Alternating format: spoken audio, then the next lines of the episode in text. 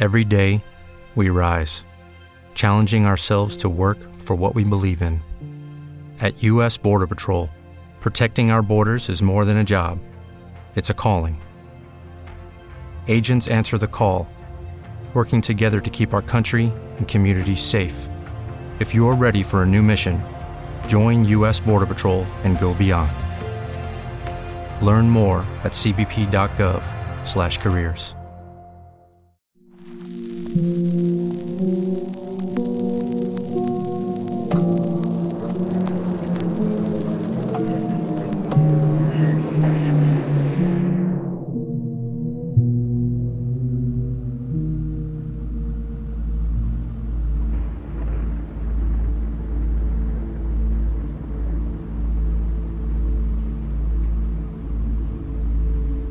a 29 year old woman. At the time the following happened, I was 20. I'd only been living in the city for a few months and was still unacquainted with some urban habits. Earlier in the year, I'd gotten my first real job with a bank. I was still living in my hometown about an hour away.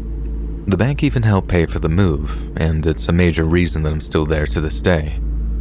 That kind of employee appreciation is rare, and during my time off, I tried to make things as homey as possible. It was a bit of an adventure. I'd never lived on my own before, and I'd have to call my mom more than once. Actually, a lot for advice, but I figured things out for myself eventually. Now, back then, I was a smoker. That didn't mean that I smoked inside, though. To be honest, I've always hated the smell. You don't have to tell me how stupid that sounds, and I'm well aware of it. Instead, I always smoked outside on the patio, for the first month or so, I would just stamp my butts out and throw them in the grass. I realized how thoughtless it was now, and apparently, so did my neighbors.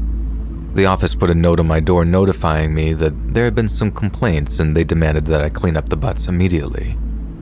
I did, of course, and from then on, I left my butts in a coffee can to dispose of the proper way. After returning inside, I would leave the back door unlocked it never entered my mind that this may be a bad idea. If it wasn't something my parents did, I never considered doing it.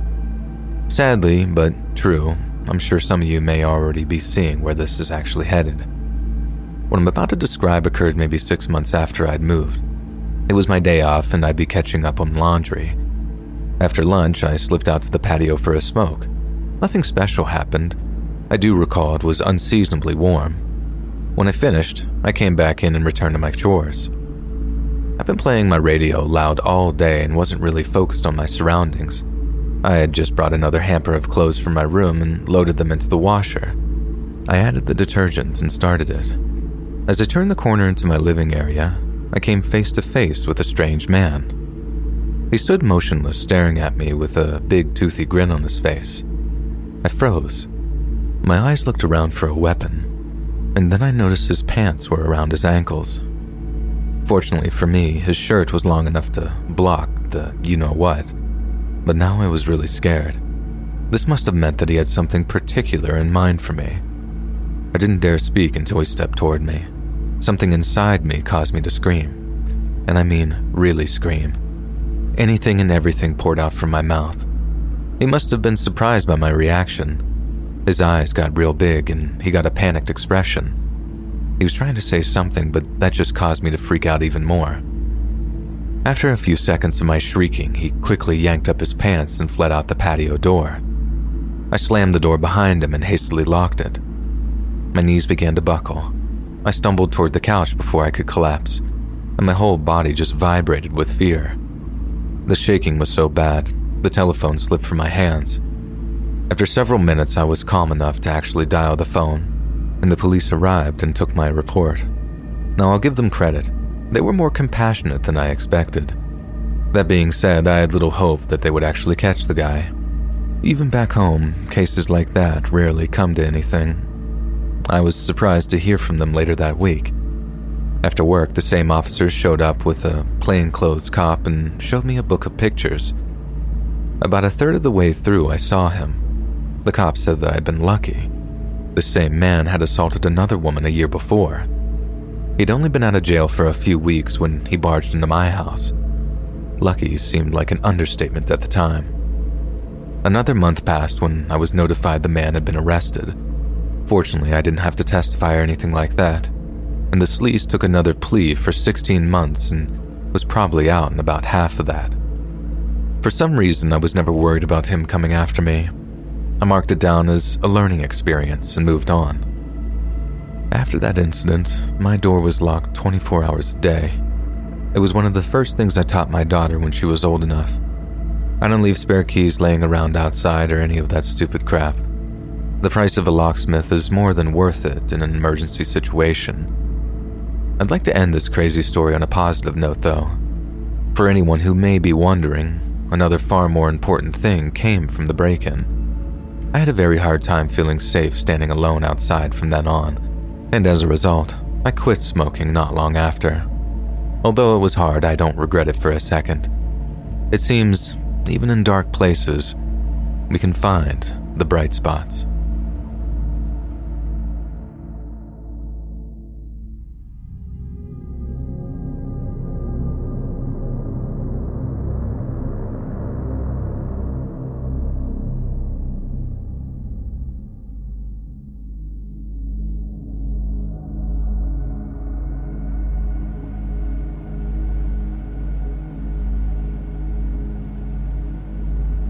I was around 15 when my dad got a job with the railroad. Now, before then, he was an over the road truck driver. This job kept him away from home during the week, and mom and I were lonely a lot, but the money was just too good to turn down. The two of us got used to dealing with things on our own. I learned to cook and do my own laundry during this time. This skill would serve me well later. Neither of my roommates in my first apartment had any clue how to do really anything and it would be an eye opening experience and made me appreciate my mom that much more. Maybe we can discuss that sometime later, though. Today, I want to tell everyone about something that happened to me during that time of learning. This was when I was about 12. I woke up for school as usual, but quickly realized that I was sick. Now, to keep this PG rated, I had stuff spewing out of both ends, if you get my meaning. I tried to be an adult about it, but I fainted in front of my mom and she put me to bed. Although not ideal, I was happy to have the day off from school. I was given a bunch of different medications and quickly passed out. I woke up once or twice to go to the bathroom, but I slept for most of the day otherwise. And just after 2 p.m., though, I awoke refreshed and feeling great. The sick feeling was completely gone, but now I was starving. My first instinct was to run into the kitchen and gorge myself. I decided that that was probably a bad idea, Instead, I took a page from my mom's book and tried some saltines. I'd had good luck with those in the past, and I also grabbed a Sprite while I was there and brought them back to my room. I was close to the bathroom if things went wrong. I had nine or ten crackers and half a glass of Sprite, and I waited 30 minutes to see if I'd barf them up. Nothing bad happened, but now I was even hungrier. I thought for a minute before choosing ramen as the safest option. I finished off the bottle of Sprite and made for the kitchen, my mom would be home soon, and under normal circumstances, I would have just waited for her to arrive, but I was so ravenous I couldn't wait any longer. I made ramen for myself several times. I filled the pot and eagerly watched in hopes that the water would boil quicker. It didn't. When the moment finally arrived, I broke up the noodles and added them to the water. A minute later, I poured the flavor packet in. I impatiently stirred until the noodles softened just enough to be edible. I was done waiting. Now, the events that followed were likely due to dehydration and overall weakness.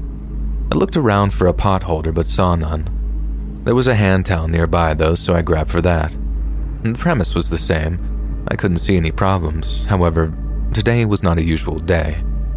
I lifted the pot and set it on the counter, like I normally do. As I set the towel aside, I realized that it was on fire. I snatched it back up and tossed it into the sink behind me. My hand was slightly burned in the process. The time I wasted worrying about my hand allowed the fire enough time to jump onto the curtains.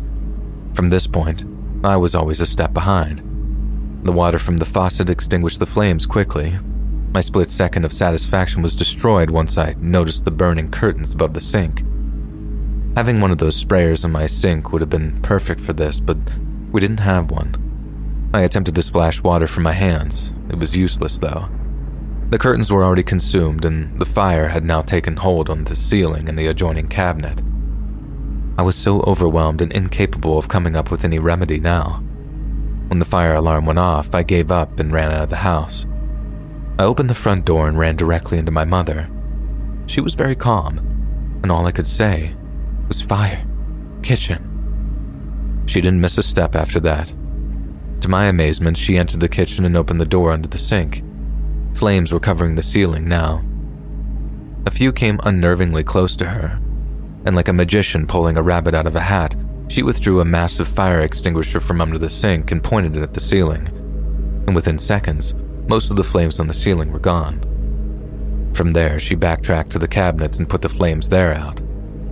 If I had to guess, I'd say she had the fire completely extinguished in less than 30 seconds. It remains the single most amazing thing I've seen to this day. Mom ran over to check on me. It took a few seconds for me to regain my senses, but once I did, I broke down and cried. I was so relieved I couldn't speak. My mom got out the first aid kit and put some cream on my hands, and the weight of my actions began to dawn on me. I started apologizing over and over, and this made me cry again. Mom calmed me down and assured me that it wasn't a big deal. I couldn't see how it wasn't, but I'd have to rely on her judgment. Some time passed and we discussed what had happened. I expected her to scream at me any second, but she never did. After the excitement had passed, we walked into the kitchen to get a look at the damage. I sheepishly asked her what was going to happen, and her answer caught me completely off guard. Don't worry about it. I. I only care that you're safe. I'll tell your dad it's my fault. He may grumble a little, but What's done is done. I could feel the weight lift off my shoulders in real time. Rather than cry like I wanted to do, I grabbed my mother as tight as possible and held her for a long time.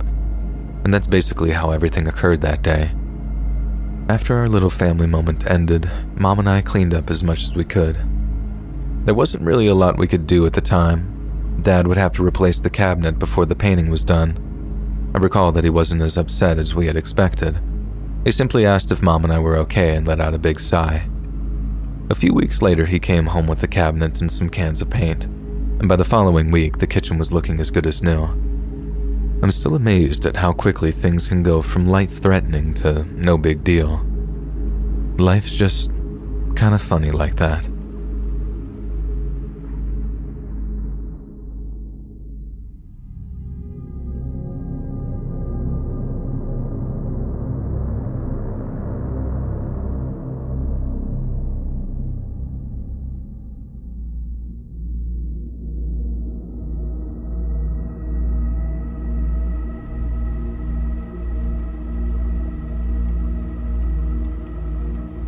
Like everyone else, the last few years have been hard. In early 2020, I lost my grandma to pneumonia, and it wouldn't be long before my aunt got sick too and came very close to death herself. It was a lot for a guy my age to handle, but I knew once it was over, I'd be able to see my Faith again. Now, Faith and I had met in middle school and quickly fell in love.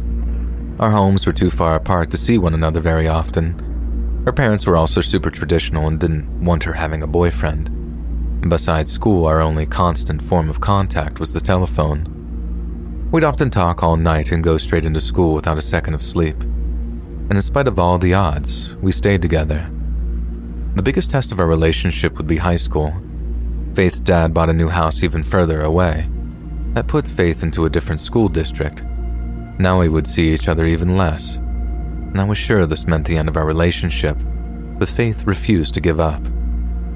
By now, we both had computers in our rooms, and we were able to talk and see each other over the internet with webcams. Every day, we'd race home from school and talk until early into the next morning. I'd do all my homework during school time so it wouldn't get in the way. Faith did the same, and for the next three or so years, this would be our prime avenue of communication. I think we were only able to meet face to face a handful of times, and it was hard on both of us. I lost hope more than once, but faith always lived up to her name and brought me back from the edges of darkness every time. Strangely, despite all the personal sadness that I experienced during the height of the pandemic, Faith and I thrived. Being quarantined worked great for our particular situation. Other than a few hours of school garbage every day, we got to talk uninterrupted all day and night, Even so, not seeing her in person for so long weighed on me. I was doubting our future together, as I had so many times before. Luckily, by then, the lockdowns had lifted.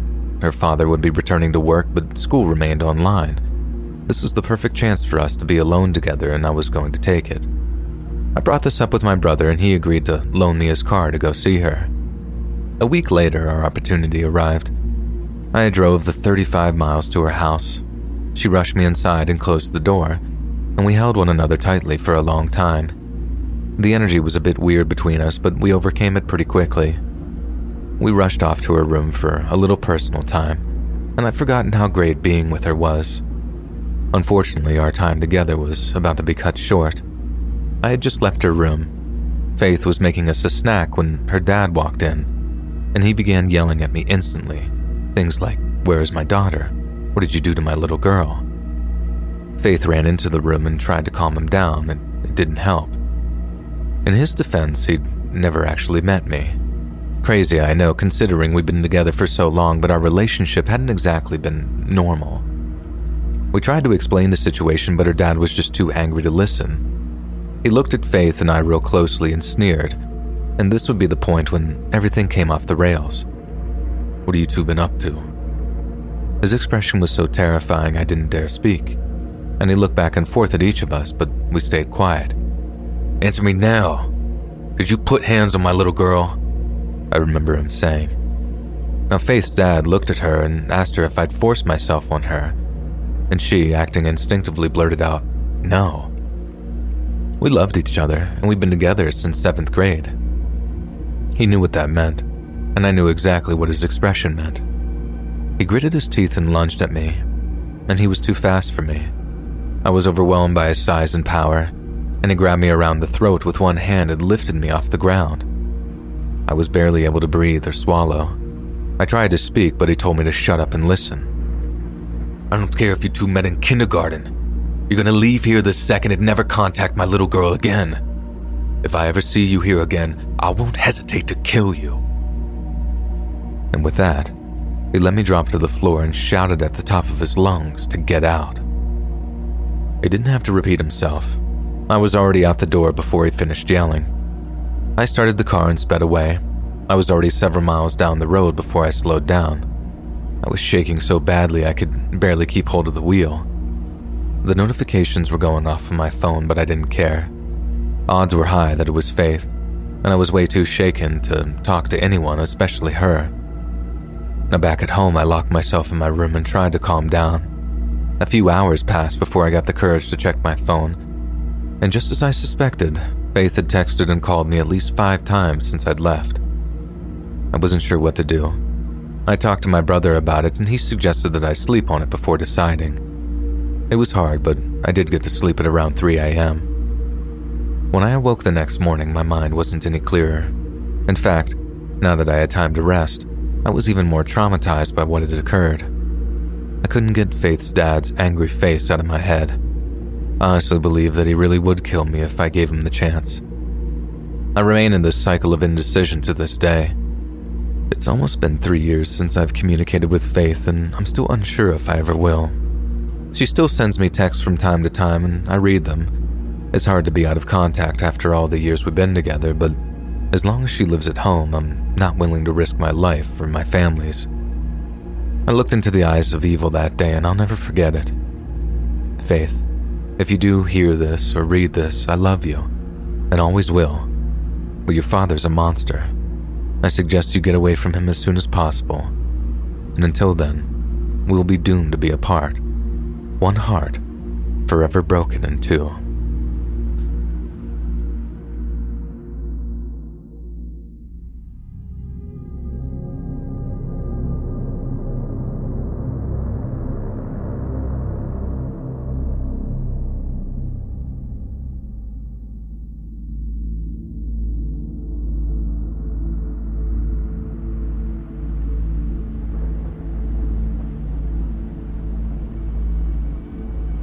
It's been exactly 12 days since it happened, but I feel it would be a good idea to provide a little bit of background before I go forward.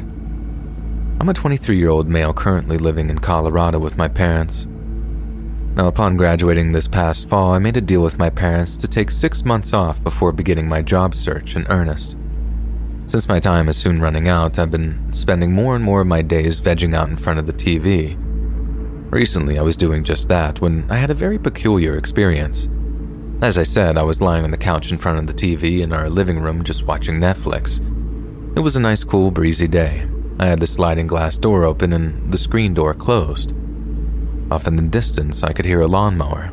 The area in which we live is basically out in the country. There are large open fields between the houses, and some of them taking up several acres.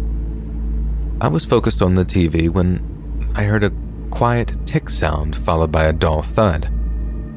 I turned to the direction of the door and noticed a small hole poke through the mesh of the screen. My curiosity was now piqued. I paused the show that I was watching to take a closer look now, up close, you could see that the hole was round and about the size of my pinky. My attention now shifted to figuring out what the object was that made the hole. I roughly tracked the path of it from the screen to the side of the couch. About two inches below my fingertip, I found a hole of the same size in the fabric of the couch. As I contemplated what the object could have been, the sound of the lawnmower got louder. A very strong possibility clicked in my head. Based on some past experience, I assumed the projectile was probably a rock or a similar piece of debris ejected from under the blades of the mower. I was now thoroughly pleased with the conclusion I'd come to, so I returned to the couch and the show that I was watching. The following day, during a discussion with my mother about what had happened, I brought her over to the couch and the screen to show her the holes that the object made. She suggested that perhaps we dig into the couch to get a better look at what the object actually was. I went into the garage to get a screwdriver and returned to the living room to dig the projectile from the fabric. And after about 30 seconds of struggling with the object, it popped out of the fabric and into my hand. Rather than being something so common and innocent as a rock, the object turned out to be what looked to be a 22 caliber bullet. My heart sank down into my stomach and my mom saw it and gasped. We discussed the situation for a moment and decided to call the police. Now, a pair of officers arrived and we showed them what we'd found. I gave them a short and basic account of what had occurred the day before. I spent the next half an hour or so answering questions from the officers. When the officers were done asking questions, they took the bullet and sealed it in an envelope. One of the officers gave us his card and assured us that if they had any information in the coming days, they would contact us. And that's pretty much where everything just ended. As things stand right now, the police have not come up with any leads to provide us. I got tired of waiting for them to call me, so I called them a few days ago. One of the officers and I discussed some possibilities of how the bullet could have gotten into the couch. The leading possibility at present is that a neighbor or another person on one of the surrounding properties was doing some target shooting or hunting and the bullet somehow found its way onto our property. In my mind, this is the option that seems to make the most sense. The only other possibility is that someone purposefully shot at me and missed. I've been unable to think of anyone who would want to do that to me. To my knowledge, I have no real enemies. I've always done my best to be a likable and friendly guy. As far as I know, I don't have any ex girlfriends that wish me ill will either. And most, if not all, of my past relationships ended pretty amicably. And to be honest, though, even if I could think of somebody who hated me that much, the thought of someone trying to kill me is just too terrifying to contemplate. Therefore, with all the facts weighed together, me and the police have decided to just rule it an accident. Unless some new information comes to light, that's our only option. On the off chance some new information does pop up, I'll be sure to put an update post in the comments of this video if it ever gets read or wherever else. And to wrap this up, I do want to urge firearms owners to be more careful and mindful of what they're shooting at. There are many bullets out there that can go up to a mile. Even if you're shooting at something solid, the bullet can go through and then into unintended objects. So please, for the sake of others, be careful.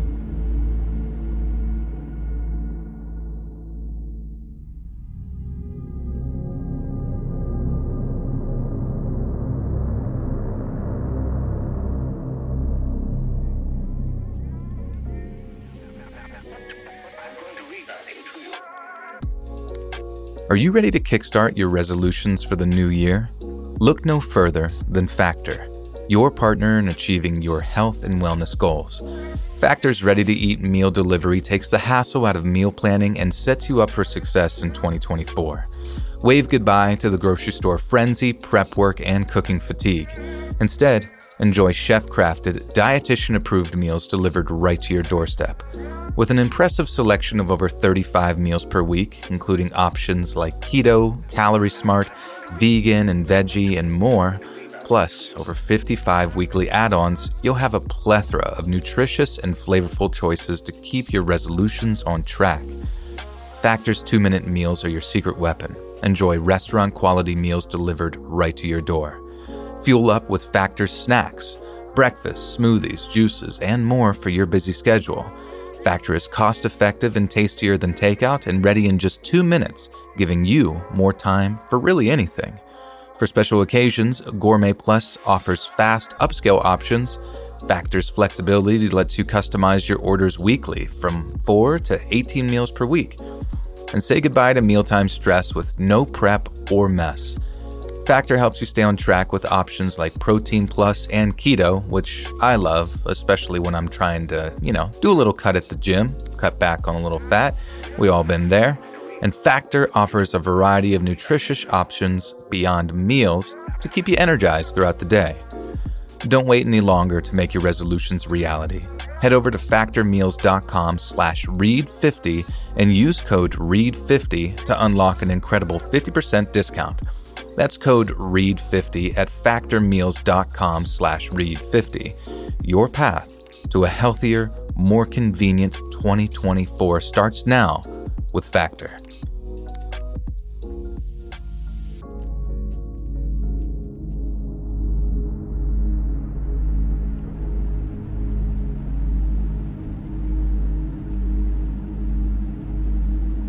The story I'm about to tell happened in 2017.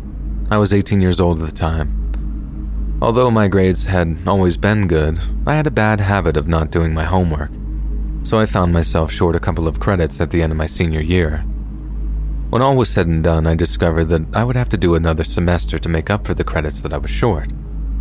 You would think because of this I'd be more responsible, but you'd be wrong. I was a stupid kid. To be honest, I just really didn't care then. My parents were naturally angry, but by the time they found out, there was really nothing any of us could do about it. I did what I usually did during summer breaks nothing. When the next school year came around, I was ready to get it all over with and graduate. That being said, I wasn't about to let this small little setback keep me from having fun. Probably the number one reason, besides just not doing my work, that led me to being held back was skipping school to go fishing. I love fishing. I still love fishing. It's the only thing in my life that I've been somewhat decent at. I fell in love with the sport way back in middle school, and I've been cutting classes to do it ever since. And the story I'm about to tell took place after one of those fishing trips. Any days I didn't feel like going to class, we'd leave for school as usual. But rather than going to school, we'd hang out at the donut shop eating donuts and drinking coffee until school started. The morning in question was no different. After leaving the donut shop, we drove the 30 miles out to the pond that we would usually fish when going for cats and crappie. The catfish in this pond were usually of average size, but the crappie were of a size that I'd never seen in my life, not even on fishing shows or in magazines. The fishing that morning was great as usual. I remember specifically my friend Mark caught two crappie the size of dinner plates. Several years before, we started the tradition of having a massive fish fry at the end of the year. All the families and friends would get together and stuff themselves with some of the best food on earth. When that day's fishing was over, we packed our catch into a cooler with ice and headed home. It was a little after 1 p.m. when we made it back to town and went our separate ways. I was exhausted, hungry, and stank like fish. I wanted nothing more than to get home, take a shower, and stuff myself. I made it back home a little after 1:30, and I entered the house and everything was quiet. My parents usually didn't get home from work until around 3:45 to 4 o'clock every day, so I was confident that no one would be in the house when I got there. I entered into my room and began to undress when I heard a light bang back in my parents' room. I froze at first, but then called out, Who's there? I sat still and continued to listen for a few seconds. When no answer came, I began slowly walking back towards my parents' room. As I turned the corner into my parents' room, I saw the foot of one person exiting through the window and a second man close behind. The second man had a black bandana around his face. Upon seeing this, I immediately booked it out of the house and ran over to my neighbor's home. I had to bang on the door for about 30 seconds until our neighbor, Mrs. Johnson, answered it and let me in. I quickly explained to her what was going on, and she called the police. The police arrived and searched the house, but of course, the burglars had been gone almost 15 minutes by then. The police remained at the house for about another two hours before leaving. Fortunately for me, the period between them leaving and my parents coming home gave me enough time to shower and get into some normal clothes before they arrived. I didn't figure that there was going to be any way I could hide what had happened from them, so when they came home, I told them everything that had happened. They were both naturally very shocked and scared and concerned for my safety, but at the time, didn't think to ask me why I was home so early. It was only a couple of days later when my mom inquired why I'd been at home at the time, but then I'd had time to come up with a story that I'd been feeling sick and came home early from school. In the six years since that day, I've yet to hear anything from the police about them catching the people that were in the house. I did notice a small item on the news about a man being caught breaking into houses, but it was never determined whether he was one of the people that I'd caught in my house. I won't lie and try to say that I wasn't slightly shaken up by the whole situation. I did have a hard time sleeping for a few weeks, and I never really felt safe for the rest of the time I was there. And if anyone reading this happens to wonder what happened with school, a few months after that I decided to quit and just get my GED. From there, I went straight on to community college and graduated a few years ago, and by some strange turn of fate, I ended up getting a job with a home security company. My job for the last few years has been installing security systems in people's homes. The longer I've been doing it, the more important I think my job is. I believe in what I'm doing so much that I have a security system in my home too.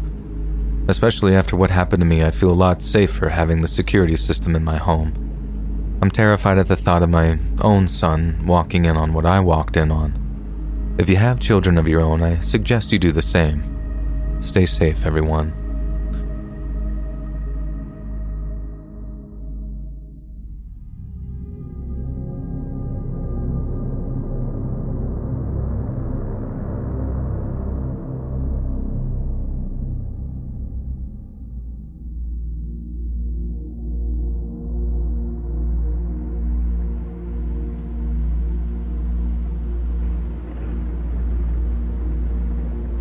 I was recently forced to leave my last apartment because of some scary occurrences.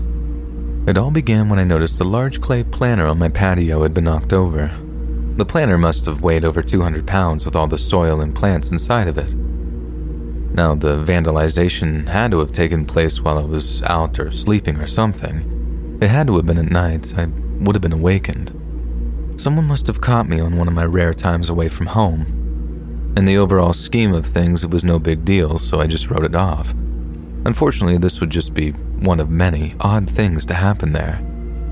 After the incident with the planner, things were quiet for a while. Then one Friday night, I decided to have some friends over.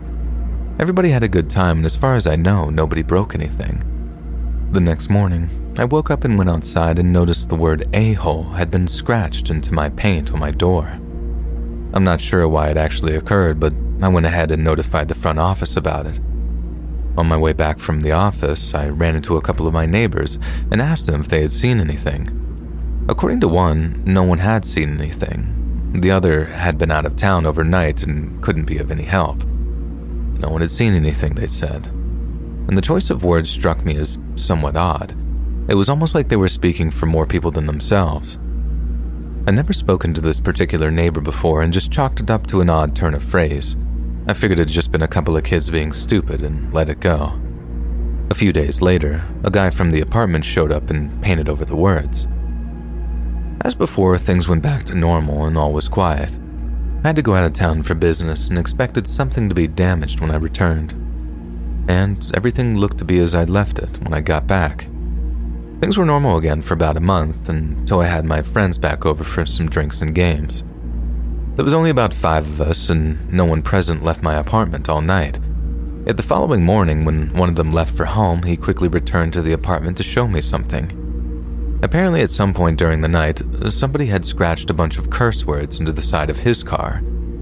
It wasn't only his car, though. My car and a few of my other friends' cars had also been damaged. And now, I was angry.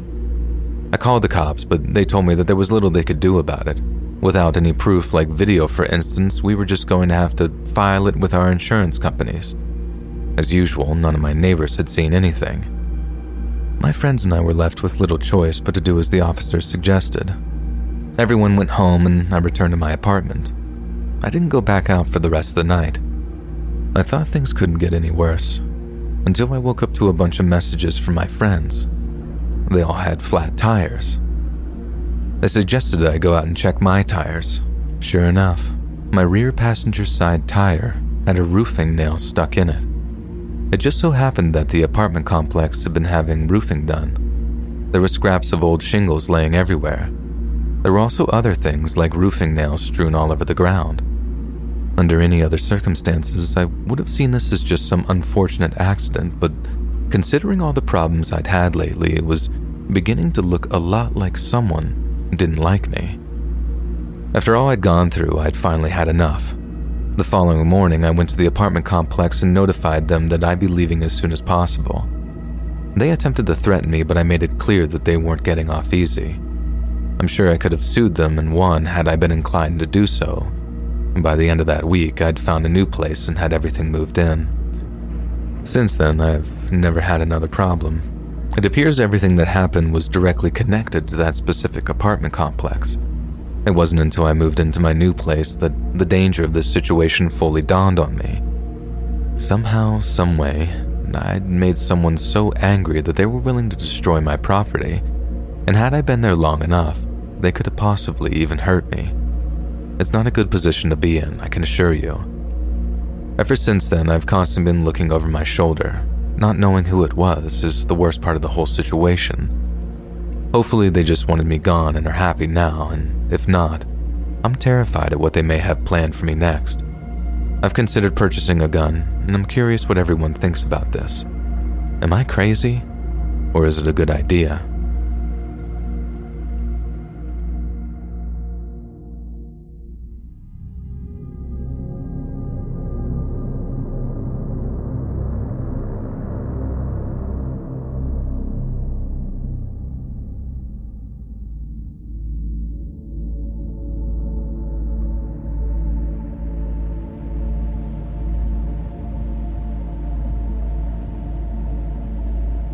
This happened in 2019. I was in my second year of college and living in my hometown about a 10 minute walk from campus. I lived with two other girls at the time, but they were all back at their parents' house for the holiday. I work in healthcare and was working Christmas this year. Now, a little backstory there used to be four of us living there, but one girl had moved out due to issues with her boyfriend. He was an idiot who abused our kindness on allowing him to stay there, was only supposed to come over every so often, but basically ended up living there. We told her that she needed to kick him out after an incident with him one night after he got physical with her and verbally abusive with the rest of us. She wouldn't listen, and we told her that we would have to talk to the landlord then. Long story short, she ended up moving out and left on bad terms with us.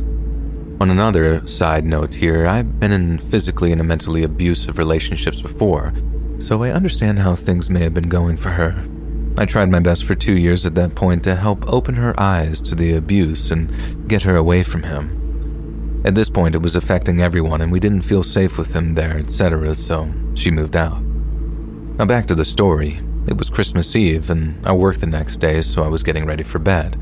Locked the doors, turned the lights off, and went downstairs where my bedroom was. I was scrolling on TikTok for about an hour. It was Christmas Day at this point when I heard what sounded like the chairs in the kitchen move. The kitchen is right above my bedroom. I thought maybe I was hearing the neighbors next door as we share the same walls, and sometimes they can be loud. But I remembered one of them texting me and asking me to bring in a package that they were expecting while they were all gone at home. The noise was short lived, so I just brushed it off. The next thing I know, my bedroom door is being opened slowly.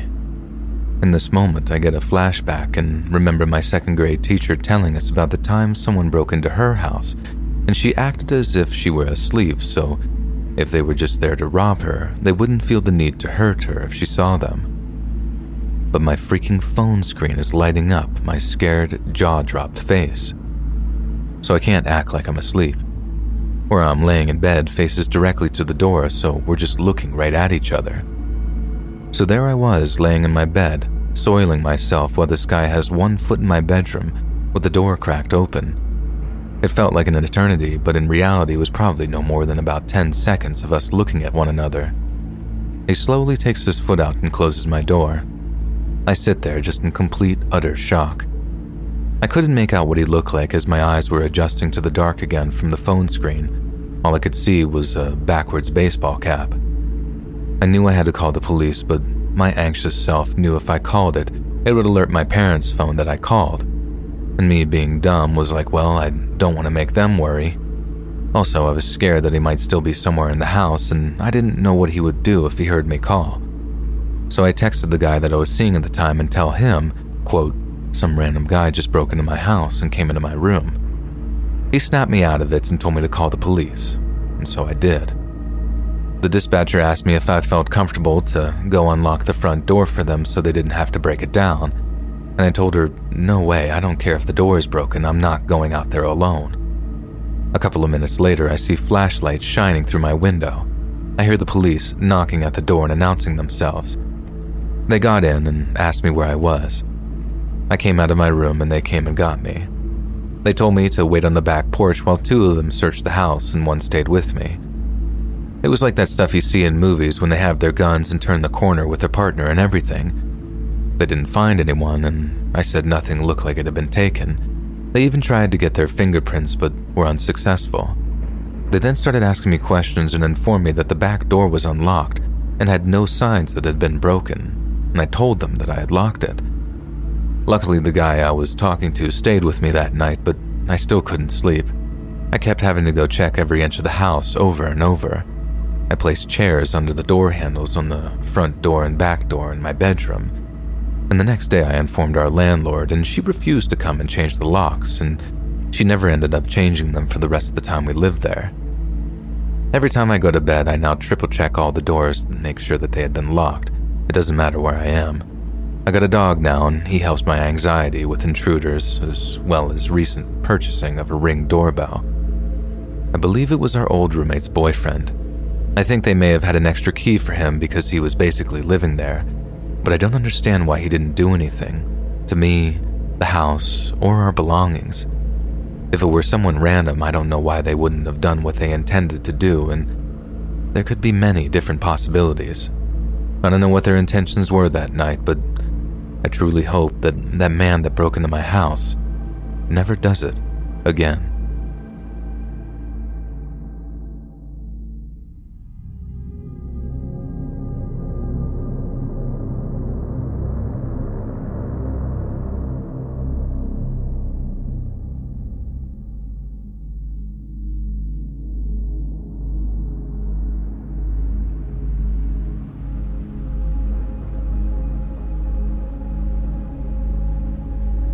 I live alone in the country. I'm in a small town, about 300 people tops, with a larger town hardly three miles away, with a city further 10 from there. So while the town is quiet, the area is pretty dense. Now I live on the outskirts of town, typical country stuff. Large field out back just off my garden, small quiet roads, and mostly older people in the houses around me. And for context, I'm about 18 to 25, so especially young for the town. This story starts in October 2019. So, there I was in my room enjoying myself with some particular items at about 9 p.m., blinds open. I was never all too concerned with leaving the blinds open. There are no buildings or paths or any sort of infrastructure, etc., out back, so just a field with a line of trees and a random tree near my home in the field. So there I was, doing my thing, when I heard a slight tap on the window. The past few weeks were pretty stressful, so I needed this distraction, so I ignored it. A few months later, another tap. Again, ignored, but I took note of it, thinking that if I heard it again, I'd get something on and take a look out the window. A couple of minutes go by, another tap. So, true to myself, I got my tracksuit on and went to take a look out the window. I couldn't see much, to be honest. The winter moon cast shadows and painted everything facing me a deep black. It was real horror movie stuff. I stand at the window, legs slightly shaking. I saw nothing. If there was someone there, I was either blind or they were in the shadows of either my garden or the tree in the field. I went over to the bedside table and grabbed my phone. Returning to my window, I switched on the light. The light didn't really do all that much, only lighting up the front porch of my garden.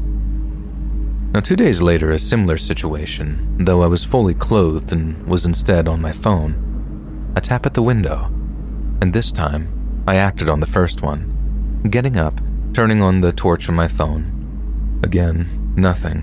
Bushes, an outdoor table set, that tree, typical garden stuff. And I stood there for a few moments, and again, a tap. Thankfully, I saw it this time. Someone was throwing a small pebble at my window every so often. I closed the blinds and headed to the room I use for my cousin whenever he stays over. Sleeping in that room didn't feel all too good anymore, and it took ages for me to sleep. And waking up the next day, I went outside. I checked the garden, finding by the fence a backpack next to the tree. Now, there wasn't a terror scare at this point, but it was still on my mind, so I hope to God that this wasn't the setup for some kind of attack. After all, what would be the point of attacking this town where there is a city 12 miles from here? I open up the bag and find a load of aerosol cans of all sorts Lynx, spray paint, Febreze for some reason. I picked the bag up and dumped it in the bins outside. Now, looking back on it, I thought it was just kids looking to axe bomb someone out of pure boredom. The contents of the bag mostly fit that. Two, maybe Three nights go by and I'm typing stuff up on my laptop, and again, another tap on the window. And by this point, this was starting to honestly worry me. I just stayed at the desk, which was out of line of sight for the window. It didn't take long for them to stop and move on to the next house next door. Fortunately, or not, I had managed to get downstairs into the living room to see the shadow of a person moving from in front of the tree to the house next door, climb the small fence, and take up a spot, I assume, somewhere near the bushes in the garden next door. Sadly, and I'm sorry to say, there was no conclusion to the story. I don't know what happened with that weirdo. I don't know if this person had ever gotten what they wanted or had been caught, or maybe they had just given up. Either way, I keep my blinds closed and I hope to God I never see them again.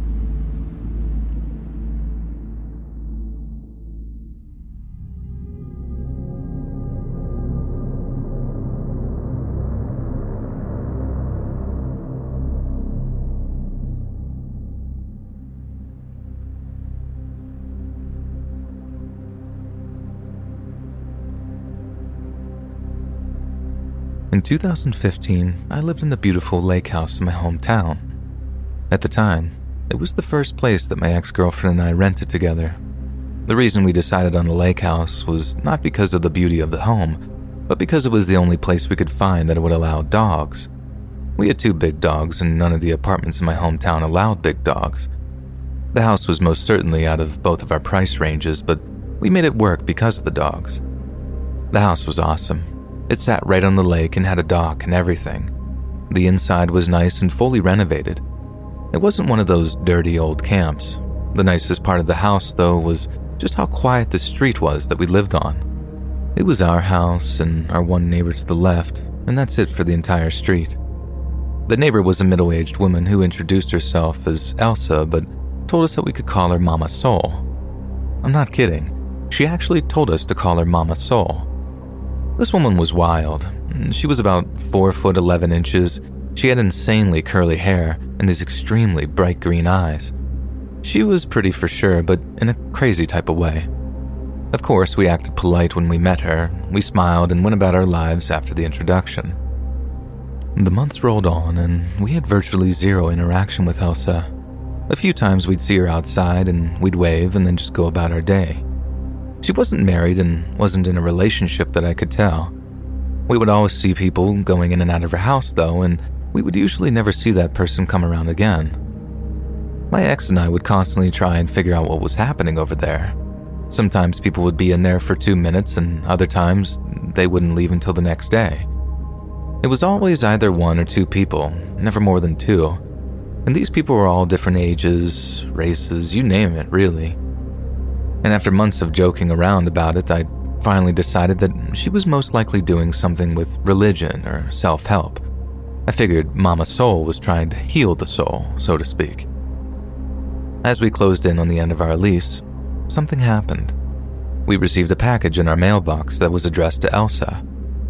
A somewhat common mistake, we thought, especially the way our houses sat on the street with the lake in the background. Sometimes the numbers on the houses were messed up. I decided to be nice and just bring the package over to Elsa. I went over and knocked on the door, and she didn't answer. I knew she was home because her car was outside in the driveway. I rang the doorbell and knocked a little harder. I heard a crash from inside. I cuffed my hands and looked through the window. The house was practically empty. It was a massive living room right inside the door, and nothing was in the room except for the couch. Straight back were windows that revealed the lake in the backyard. To the right was another door, and that door was slightly ajar, and I would find out in a second that the door was the door to the basement. As I looked through the window, Elsa came barging up the stairs from the basement door, and she looked tense and angry. I jumped back away from the window. Elsa furiously opened the door and greeted me with, Yeah? What do you want? I froze for a moment because I'd never seen Elsa take this attitude. I extended the package out and said, I got, I got your mail. I, I just thought you might wanted to have it. She instantly smiled and snatched it from my hands. As she grabbed the package, I noticed her hands were covered in something. I didn't want to think about it then, and I'm having a hard time typing it now, but it honestly looked like blood. She noticed me looking down at her hands, and she made some erratic noise and loudly said, Well, thank you, hon. I'll be seeing you. She slammed the door in my face and ran back into the basement. I walked back, and I couldn't wait to tell my ex everything that had just happened. She was freaked out, and I didn't blame her. The next night, we had a fire outside in the backyard. Since our lease was almost up, we wanted to get as much out of this lake house as possible. My ex went to bed at around 10, and I decided I was going to stay outside later and just take in the lake. About an hour after she went to bed, I heard a door shut. I looked behind me, and it was Elsa walking toward me. I'm not to lie, I was a little uneasy thinking about the day before.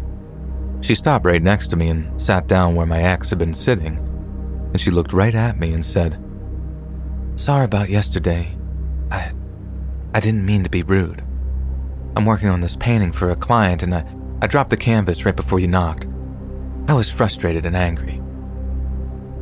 I told her not to worry and that I understood. I felt some relief because that story did make me feel better. It would make sense why her hands were covered in this sort of red as she was painting. At the time, it made sense to me why so many people were in and out of her house as well. If she was an artist, she was probably being commissioned to paint all sorts of stuff for all sorts of clients. We talked for a while and then decided it was time for us to head our separate ways. As I started to walk into the back door, Elsa shouted, Hey, if you ever want to come over, my doors are always unlocked. I just waved and went inside and locked the door. I was pretty sure that Elsa just semi seduced me, but I didn't want to assume. I told my ex that the next day, and obviously she wasn't very pleased. We only had two more days until we moved out, so we just let it go. That next night, we sat outside again to soak up the last of the beauty of the lake. And while we were outside, we heard screaming from inside Elsa's house. We both looked at each other and contemplated what to do. They sounded like painful screams, but we weren't sure. I know it isn't right, but where we came from, you don't get involved in others' business. In hindsight, we should have called the police, but it seemed like an exaggeration at that moment. My ex talked me into going over and knocking on the door to make sure everything was okay. When I got to the door, the screams gave me goosebumps. They were so loud. Whoever was screaming sounded like they were in incredible pain. I knocked on the door hard and the screaming stopped. I waited for a second and then Elsa emerged from the basement. Again, she was covered in that red paint as she said the other day. This time she didn't open the door. She came over to the window and shouted through the glass, Sorry, uh, this isn't a good time. I have, uh, someone over. We'll talk tomorrow. She then turned around and slammed the basement door. I ran back to my ex and told her that we should go inside and just lock the doors. The next morning, we started our move, and I saw Elsa waving to me from her front steps. I waved, but didn't want anything to do with her anymore. I never reported Elsa, and I never checked back at her house either. I hope she was just covered in red paint. As for the screams, I have no idea. I hope she was just into some weird things, but not anything violent. And now that I'm older, I would have absolutely called the cops. Anyone out there who is younger and reading this, if you hear screaming and someone sounds like they're in trouble, chances are they probably are, and you could be the difference between life and death.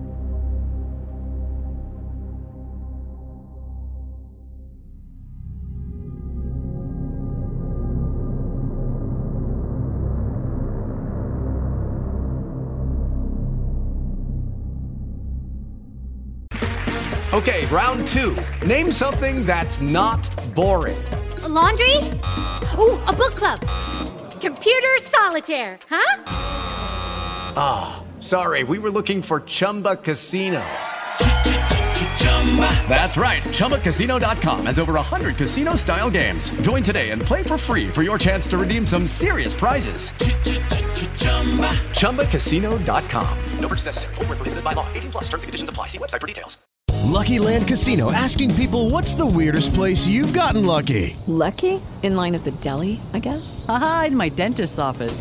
More than once, actually. Do I have to say? Yes, you do. In the car before my kids' PTA meeting. Really? Yes. Excuse me, what's the weirdest place you've gotten lucky? I never win and tell. Well, there you have it. You can get lucky anywhere playing at LuckyLandSlots.com. Play for free right now. Are you feeling lucky? No purchase necessary. Void where prohibited by law. 18 plus. Terms and conditions apply. See website for details.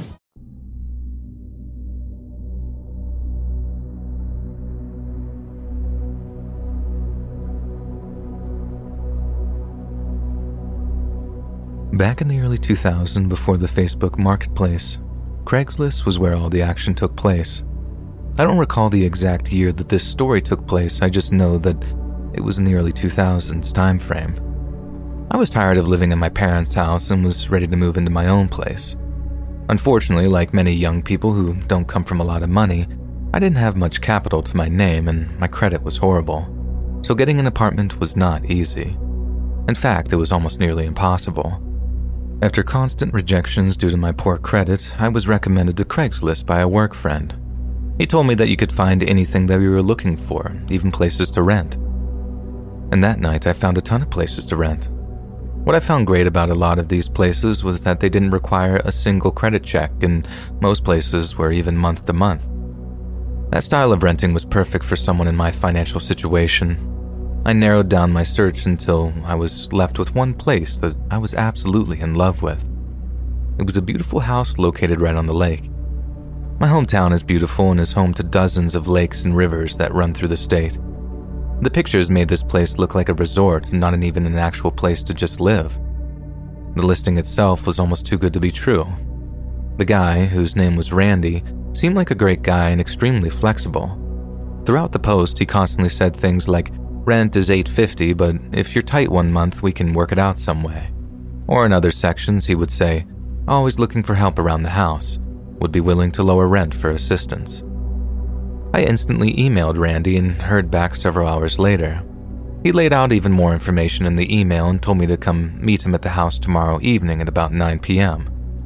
I'm not sure why I didn't even notice how weird that late meetup time was, I think at that moment I was just excited at the prospect of moving to this lake sanctuary. When I read through all of this, I assumed the guy was older or maybe just a genuine guy who knows money can be tight sometimes. What I would soon find out was Randy would not be the same man from the posting. Randy was something much worse. The next night came and I drove out to the lake house at about 9 p.m. as Randy wanted, and I was blown away by how much more beautiful the place was in person. It was one of those nights when the moon was so bright that it almost looked like it was a cloudy day outside. As I drove down the long driveway, one thing I noticed was that he had virtually no neighbors either. The closest house I saw was nearly a mile down the road. Being in my early 20s, all I could think about at this moment was the parties that I could have without disturbing the neighbors. I approached the door slowly so I could take in all my surroundings. I could see the lake glistening in the moonlight behind the house. It truly was a beautiful place. Finally, snapping back to reality, I knocked on the door and a middle aged, chubby man answered the door in a robe. He was bald and had a very well trimmed goatee. We both just kind of stared at each other for a moment. I was taken out of my element by the fact that this guy was wearing a robe. Finally, in an annoyed voice, the man said, Can I help you? Are you just going to stand there? I could only imagine that look that I was giving the man. I said with some hesitation in my voice, Yeah, are, are you Randy? I'm supposed to be meeting Randy about renting the house. The man cocked his head back and groaned almost like he were in pain and said, Is this a joke? I didn't know at all what he was talking about. I feared for a moment that I may have had the wrong house, and as I pulled out my phone for clarification of the address, is when I finally found out where the misunderstanding was. The man looked over my shoulder at my car and said, Is Kim in the car? or is she meeting you here? I laughed with a tone of irony in my voice and said to the man, Dude, uh, that's my name. I'm Kim. Randy looked like he was going to explode with anger. I know people think that Kim is a woman's name, and those people are mostly correct. I have only met one other male Kim in my entire life. It's something that I was constantly made fun of in school. It's something I've learned to overcome, and I don't even realize it anymore. Randy, on the other hand, was expecting a woman named Kim, and not big old country me. Instead of letting me in or talking, he just continued to huff and puff in the doorway. And finally, I spoke up. Hey man, are you gonna sh- show me the house, or. And before I continued my sentence, the man pushed me off his front steps. And because I wasn't prepared for that at all, I didn't brace and I fell right back. I jumped to my feet quickly and Randy stood in the doorway, shouting. I was so confused. Was this man mad that I was a guy and not a girl? That push was enough for me, and I decided that I was just going to get out of there. Even though the place was like something out of a movie, I didn't want this freak to be my landlord. I grabbed the car door and started to make a string of poor choices, starting with insulting the man for what he was wearing. I looked right at him and said, You know what? Why would you answer the door in a robe anyway? If I was a woman, God, that would be freaking weird. No woman would ever want you to be their landlord anyway. Still outraged by the fact that I wasn't a woman, the man shouted, I'm looking for a roommate. This is my home. No men are allowed other than me. I got into my car, just shaking my head in disbelief. As I shut the door, the man ran toward my car and started to bang on the car door. I could clearly see the man's chest hair popping out of his robe. At this point, I was just done engaging with the man, and while I was trying to turn around in the driveway, he kept yelling, I had plans for the real Kim, not you! The real Kim! I didn't even want to think about what that meant. A few weeks later, my friends and I had a laugh about the entire thing, not for a second realizing just how strange and potentially dangerous this was. This man was expecting a young 20 something year old woman named Kim at 9 o'clock at night and was expecting to greet this woman in a robe. Once my friends and I realized a few weeks later how messed up this was, we decided we were going to try and find out some information about this guy. At this point, the listing was removed and the email address was not valid. We even went as far as to drive out to the lake house to see if Randy was there, and surprisingly, he wasn't. It was a family, with no Randy in sight. The theories started to penetrate our minds. Was this even a real listing? A friend's dad worked with the police, and we mentioned the entire situation to him, and he seemed unresponsive, as if there was nothing he could do since there wasn't any concrete evidence that anything malicious was going on. He can't arrest someone for wearing a robe. A year later, I went back to the lake house one more time in the middle of the day. I knocked on the door and was greeted by a pleasant woman named Lila I asked if she owned the house or rented and if she knew anyone named Randy. She explained to me that she owned the house and had never heard of the name Randy. I explained the entire story to this Lila, who was horrified and sick to her stomach about the story I just told her. She hoped that I was pranking her, and unfortunately, I wasn't. The night I met Randy, Lila and her family were in Florida for a family reunion. The house was unattended, and they weren't supposed to have anyone watching the house either. Obviously, we reported the situation for real this time, and I never heard anything about it ever again. I never reached back out to Lila, and after I gave the police all my information, I never heard from the police either. I have no idea who Randy is, and most importantly, I have no idea what Randy intended on doing that evening. It makes me sick to think about it, and I can only hope that whoever Randy is, he's locked up somewhere tight and never gets out. And for the first time in my life, I'm happy to be a boy named Kim.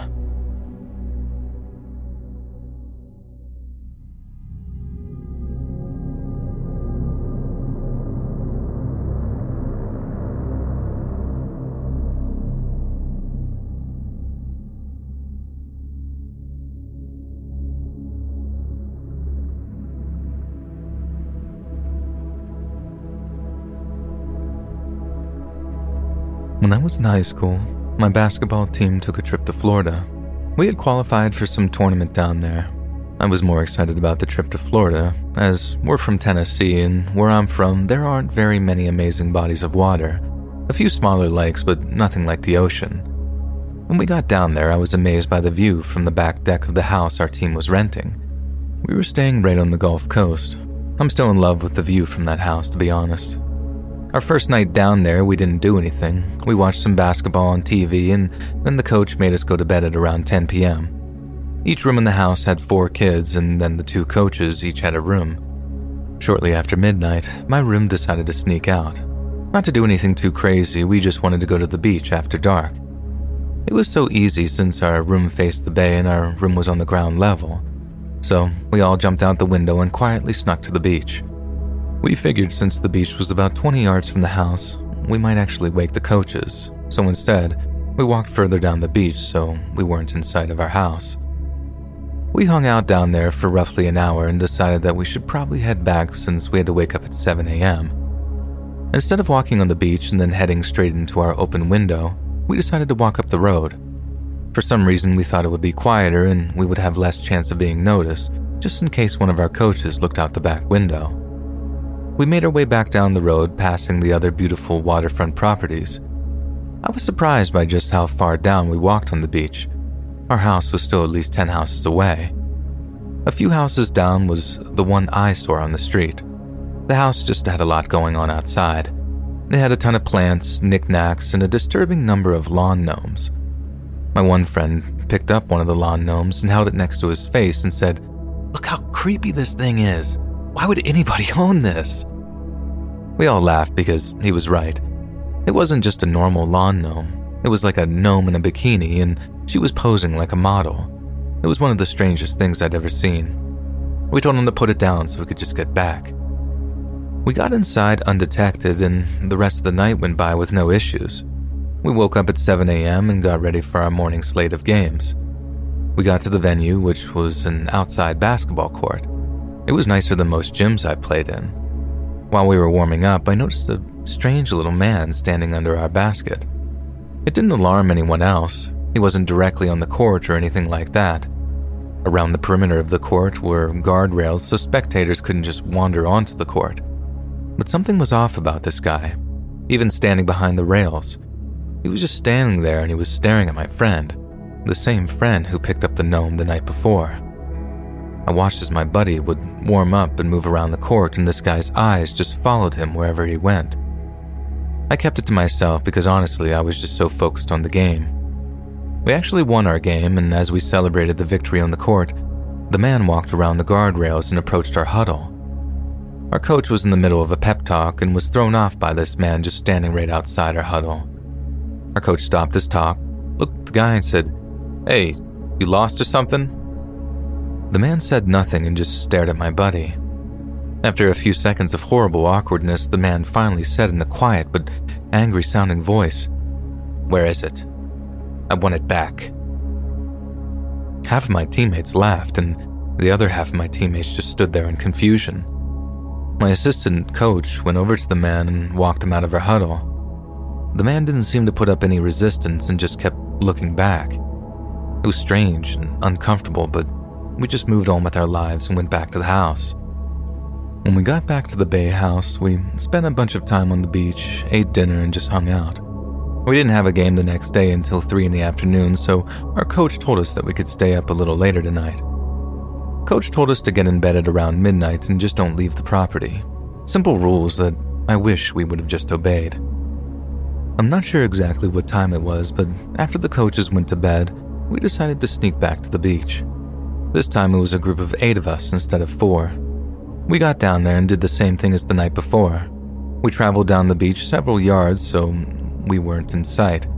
And maybe 20 minutes after getting down there, we were approached by the same guy from the game.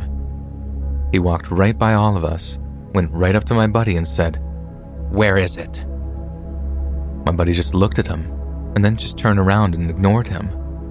Without hesitation, the little man screamed, Hey, I won't ask nicely again. My buddy turned around and an arrogant voice said, I don't know what you want, man. Sorry. And then he shrugged and just laughed, looking at us. My teammates that were down on the beach just laughed as well. And we tried to start walking away from this guy, but he kept following us. Then my buddy made his next big mistake. He turned around and punched the guy right in the face, causing the guy to fall over. Rather than make sure that he was okay, we all just ran as fast as we could. Once we got inside, we shut the lights off and locked all the doors.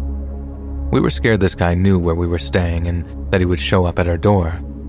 Luckily, at about an hour went by and we didn't see him, and we all shook off the excitement and decided to turn in for the night. At some point in the night, my buddy woke me up. He told me that somebody was in the house. I told him it was probably one of the coaches and just go back to sleep. He told me that whoever was out there kept walking by the door and mumbling to themselves. He thought maybe he was just being paranoid, so he locked the bedroom door.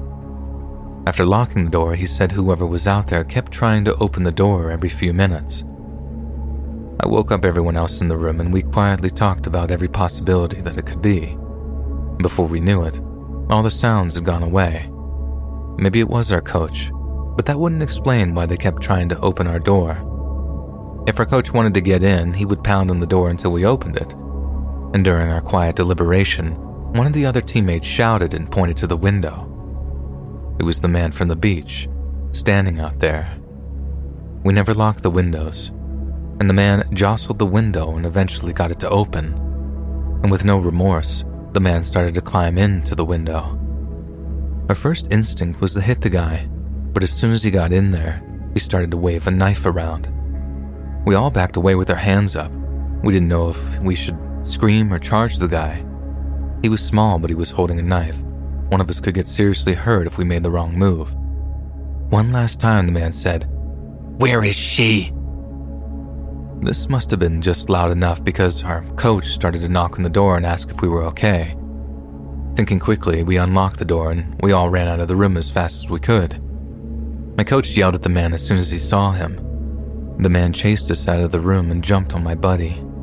Instead of stabbing him, he bit his neck. He literally bit him on his neck like he thought he was a vampire or something. My coach tackled him to the ground and detained him for a while, and before long, he had the police there who, thankfully, arrested the guy. Our coaches handled all the police, other than when they asked us guys a few questions and we told him everything we could think of. Well, in case you haven't figured it out, this was the guy who lived in the house with the gnomes. According to the officer, the man claimed that we took it. We told the officer that we threw it back on the ground right after we picked it up. My buddy swore up and down that that's what happened. After a horrible couple of days left in Florida, we headed back to Tennessee with a story that most people truly wouldn't believe. The worst part of the entire story was when we got home, in the locker room before practice. My buddy gathered us all around and said, Yo, check this out. I brought the gnome back. Nobody found it amusing. We almost died because this idiot took this guy's lawn decoration. He told the police we didn't have it, which I thought was the truth. We told him to get rid of the gnome and not ever talk about it again. After graduating, I didn't see that teammate for years. And the reason I'm writing this now is when I was visiting home for the holidays, I ran into him at the bar, and the first thing he told me was, Yo, man, guess what? I still have that gnome in my bedroom. Crazy, right? I shook my head and left the bar that night, and honestly, I hope I never see him or that stupid gnome ever again.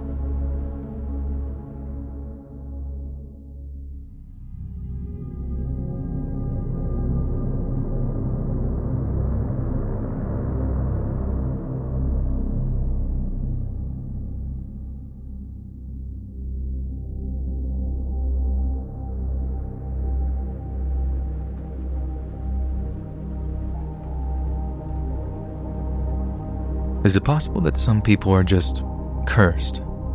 I try not to dwell on all the horrible events of my past, but it's hard sometimes. It seems like every time I get my life on an upward trajectory, something horrible happens. If curses are real, then I swear I'm cursed. Many years ago, I had struggles in my life. You name it, I have been there. I've done countless things that I'm not proud of, and I still pay the consequences of those things today. I'm 42 years old now, for some context, and six years ago I was finishing a short stint behind bars. While locked up, I met a guy named Dre who just happened to be a doctor, as ironic as that may be. He was a doctor of psychology, though, and his real name was Andre, but he went by Dre to be more approachable. He used the name Dr. Dre as a new talking point every time he would meet someone new when he came to visit us in the jail. Talking with Dre helped me to overcome tons of my mental demons. I used to blame everyone else for my errors, never taking responsibility for my actions. When I was released from jail, I stayed in touch with Dre. He helped me in more ways than I can count. Perhaps the most important thing Dre helped me to accomplish was helping me to start my self help group.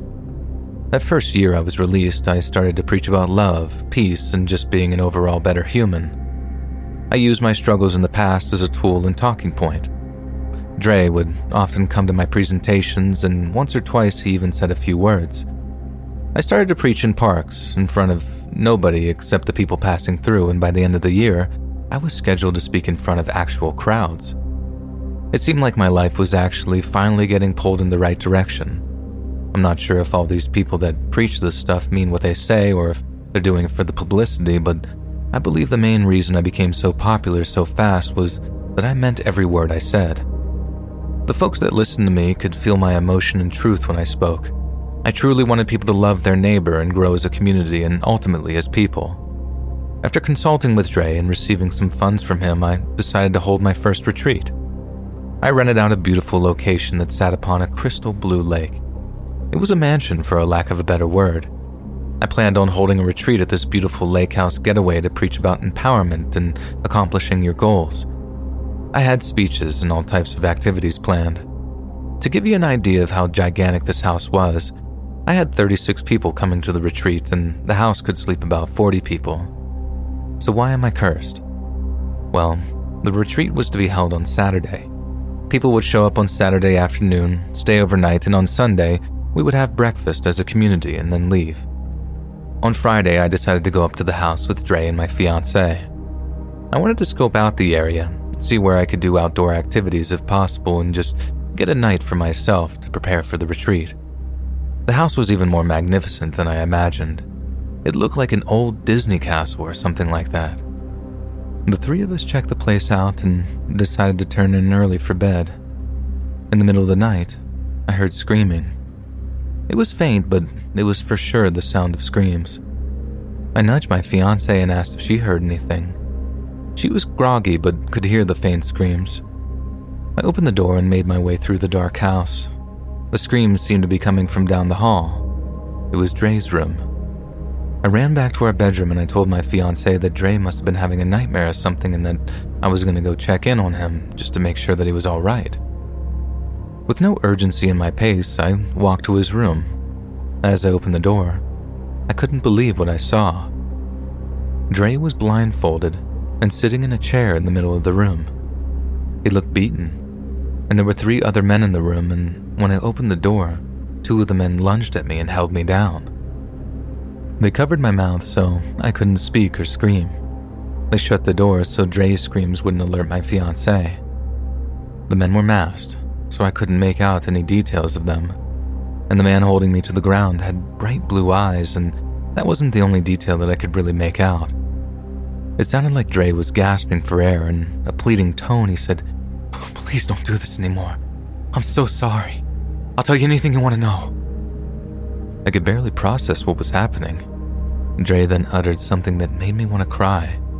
He said my name, my full name, and begged me to stop. The man who just punched Dre deepened his voice and told him no. Whoever these men were, they were impersonating me. I tried to break free and I was grunting and making any noise I could, but it was no use. Dre just thought it was me and my accomplices, and we must just have someone else there. After a few minutes of this living nightmare, my fiancée investigated and opened the door.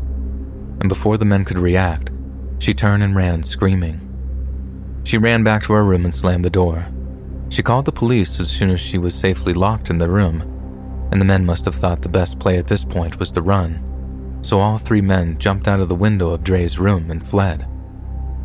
I got up off the ground and, knowing that my fiance was safe for the moment, I decided to help Dre. When I removed his blindfold, he screamed and tackled me to the ground. He ran out of the house yelling for help. The cops showed up much quicker than I could have expected, and Dre told the cops that I had assaulted him and that I was still inside. The cops then arrested me, and through all the confusion, I was trying to plead my case, but in the cops' defense, they were just doing their job. After getting my lawyer and the incredible eyewitness account from my fiance, I was eventually cleared of all the charges. Unfortunately, Dre wasn't convinced and even to this day, he is convinced that I had some part to play in this attack. Several months after that, one of the attackers actually turned himself in. It was the man with the blue eyes, and he was one of the people who were going to attend my retreat the next day.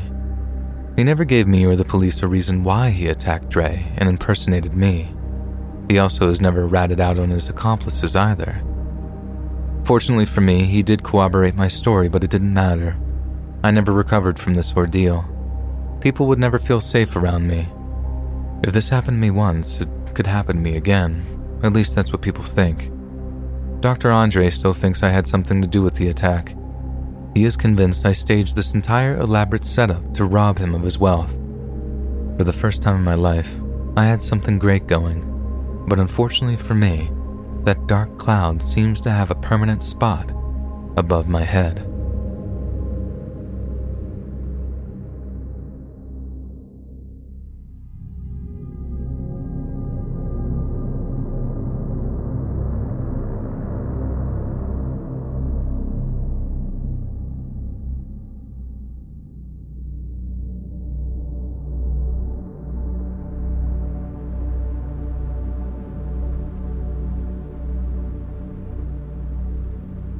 Often, when you think of a sleepover, you think of spending time with your friends, hanging out, and playing games.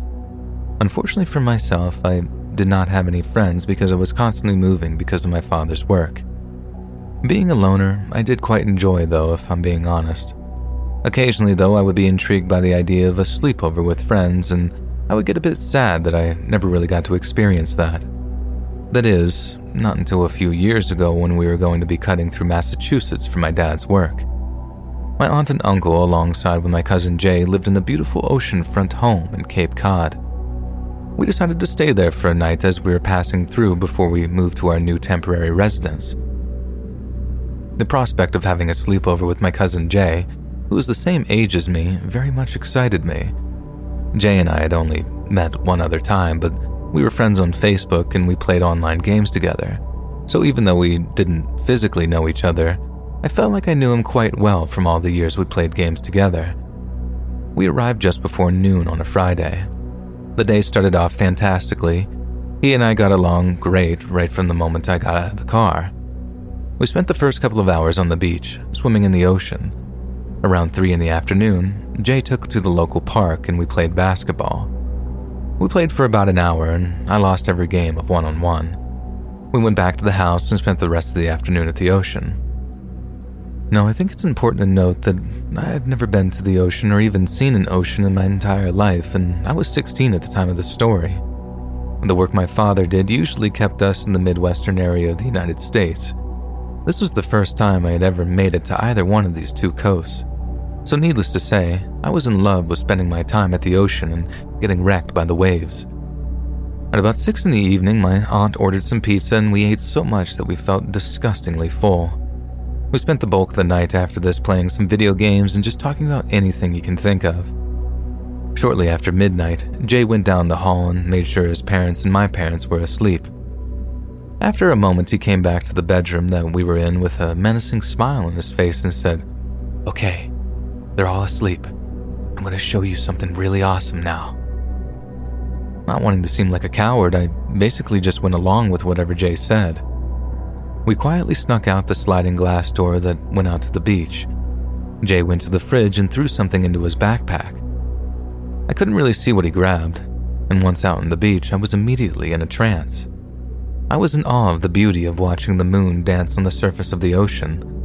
Luckily, it was a beautiful, calm night on the ocean, and the sounds of the waves breaking on the shore were almost hypnotic to me. The voice of Jay from several feet away finally broke me from my trance. Hey, Come this way, he said, probably standing about 25 yards away. I followed Jay down the eerily bright beach due to the massive moon and the light reflecting off the ocean, and we walked for several minutes crossing over some rocky barriers that separated different properties on the ocean. After a few minutes, we finally came across some area that looked a bit desolate. The houses on the coast ended, and there was nothing but sand and rocks now. I followed Jay into this rock formation on the coast of the ocean that led to a small cove of some kind. Objectively speaking, this was admittedly pretty cool. Once in the cove, this is where Jay admitted to me that he'd like to sneak down here at night with friends and drink some beers. I felt a little uneasy about this, but I didn't want Jay to think that I wasn't cool. I sat down on a rock formation that conveniently looked like a stool at a bar. I awaited Jay to open the bottle, and that's when I heard a shuffling noise of some kind coming from the end of the cove. I looked over into the almost pitch black cove. I thought I could make out the outlines of a person, but wasn't sure. With all the excitement of the night, I just thought my mind was being paranoid and playing tricks on me. Jay handed me a beer as he took a swig out of his own beverage. I couldn't stop staring into the dark void. And finally, Jay asked, Dude, what are you looking at? No one's gonna know we're down here. You don't have to be scared. I didn't tell Jay this, but it was not my parents I feared. They trusted me. I was scared of the strange presence I was sure that I felt now.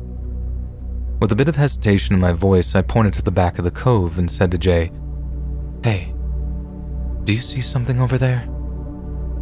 Jay squinted almost sarcastically and told me that I was just being paranoid. For a moment, I believed him until I saw a dark shadow shift at the end of the cove. I freaked out and I told Jay in a now more aggressive voice, I saw somebody over there. We need to go, Jay. I could tell Jay was annoyed, but he obliged and we left. We got outside the cove and I was utterly surprised to see nobody following us and no sign that anybody besides us had been there. We made it several yards down the beach when I turned and saw the single most horrifying thing I had ever seen.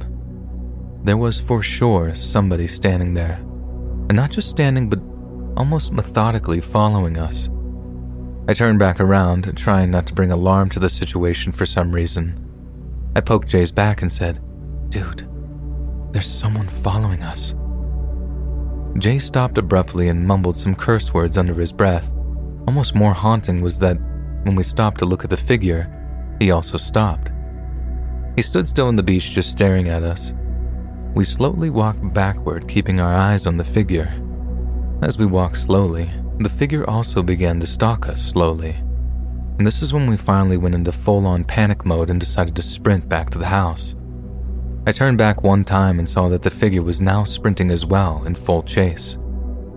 We made it back to the house and locked the door. We stood in crippling fear and tried to catch our breath. We killed the lights in the house so we could see outside on the beach, and this is when I got a good look at the figure chasing us. It was clearly some man. He seemed like he was in maybe his 60s if I had to venture a guess. He had a grizzly white beard with mangy hair shooting out in all directions. He appeared to be wearing a captain's hat, but not your typical souvenir one. This hat looked legit and very worn out, and he had no shirt on but was wearing an old military jacket. I could see some sort of patch on the sleeve and jeans, at least I think that they were jeans. The bottoms of the pants had been cut off. The man stood about 20 feet off the property and waved at me with this disturbing sense about him. I freaked out and told Jay that we had to call the authorities and just wake up our parents. Jay grabbed me and said in an almost irritated voice, No, we're safe. He can't get us now. If we wake up my parents, we're going to be screwed. I was young and stupid, and for some reason I just agreed with him. Somehow Jay was more scared of his parents than being chased by some deranged ocean man. I looked one more time out the window and the man seemed to be gone.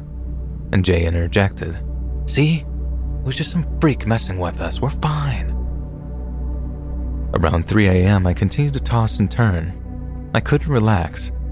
Jay was able to fall asleep with ease, and I couldn't help but think this sort of thing happened to him often or something. I decided maybe some water something would help me relax. I walked out of my bedroom and into the beautiful open living room and kitchen area. I didn't need to turn any lights on because the moon illuminated the entire downstairs. As I made my way through the open floor setup, I turned to look out the windows that faced the ocean. I nearly dropped to the floor, immobilized in fear. That ocean man was now standing at the back door. He seemed like he was vigorously trying to break in, his face filled with this just disgusting malice. I ran. I woke up my parents, and with no hesitation, they called 911 once they kind of came to. My uncle ran to the door and chased the man down onto the beach, and the man fled from my uncle. The police showed up about several minutes later, and we were still trying to come down from all the adrenaline. Before long, the sun started to come up. We gave the cops our statement, but the man was long gone by this point. I regret it now, but in the moment, it seemed okay to leave the sneaking out part out of our story. We didn't tell the police that we were chased by this man, and I remember Jay being over the top excited that we didn't get busted by our parents for sneaking out. Almost numb to the fact a deranged man just chased us down the beach and tried to break into the house. We left after breakfast. I stayed in touch with Jay, but never went back to the beach house. From what I understood, they never caught that man either, whether he was homeless or what, I have no idea. I told my parents several years later what really happened, and they couldn't believe that we didn't tell the authorities about that. The images of that night still haunt me. I have not returned to any ocean yet, and I really never intend to. Who was this man? Where did he come from? But most importantly, where did he go?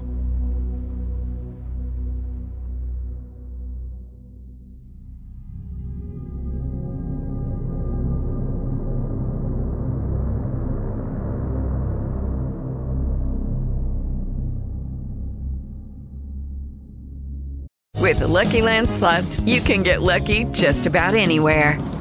This is your captain speaking. Uh, we've got clear runway and the weather's fine, but we're just going to circle up here a while and uh, get lucky. No, no, nothing like that. It's just these cash prizes add up quick. So I suggest you sit back, keep your tray table upright, and start getting lucky. Play for free at LuckyLandSlots.com. Are you feeling lucky? No purchase necessary. Void where prohibited by law. 18 plus terms and conditions apply. See website for details. With Lucky Land slots, you can get lucky just about anywhere. Dearly beloved, we are gathered here today to. Has anyone seen the bride and groom? Sorry, sorry, we're here. We were getting lucky in the limo and we lost track of time. No, Lucky Land Casino, with cash prizes that add up quicker than a guest registry. In that case, I pronounce you lucky. Play for free at LuckyLandSlots.com. Daily bonuses are waiting. No purchase necessary. Void were prohibited by law. 18 plus. Terms and conditions apply. See website for details.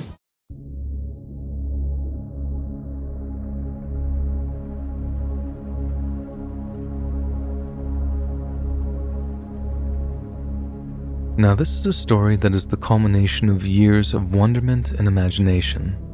It's also a warning for those people who have a wild imagination to sometimes just let things go instead of giving into it. That will all make more sense after I tell you the story about the house that sat across the lake from my grandparents' house.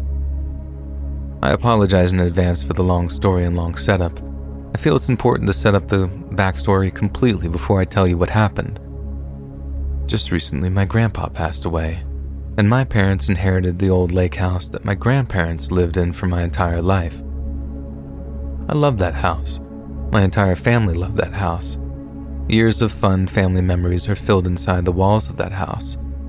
One of the most special memories I have of the house was staying over one night with my cousins. We stayed up all night playing cards and telling ghost stories. We brought over the GameCube and didn't even play it because we were having fun doing other things. That night, my cousin Gemma told us about an urban legend that all the people in the town believed, and it scared the crap out of us kids. Gemma was around 16 years old at the time, and we were all probably around 12. To understand Gemma's urban legend story, I have to paint a picture of the area surrounding my grandparents' lake house. The house was mostly secluded. A couple of houses lined the street, but the people mostly kept to themselves. The backyard was probably 30 feet of grass and then a lake for as far as you can really see. The only exception was just on the horizon sat a small little island, and on the island was a house.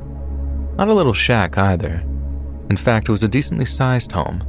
The most noteworthy thing to mention, though, was that the house was always abandoned. For all the years we went up to visit that lake house, the house on the horizon was always empty, never had lights on, and there were never boats on the property. I was in our family boat several times with my grandpa, and when we got close to the island, there was no trespassing signs all over the place. My grandfather would usually just scare us kids by simply saying, Oh, yeah, that house is haunted. Just don't mess with it and you'll be fine. And he would laugh and continue smoking his signature cigar. And now that you can hopefully visualize the little island, I'll sum up the story that Gemma told us that evening. This is as close to verbatim as I remember from Gemma's story. She said, So you guys know the house across the lake? Well, Grandpa's right. It is haunted.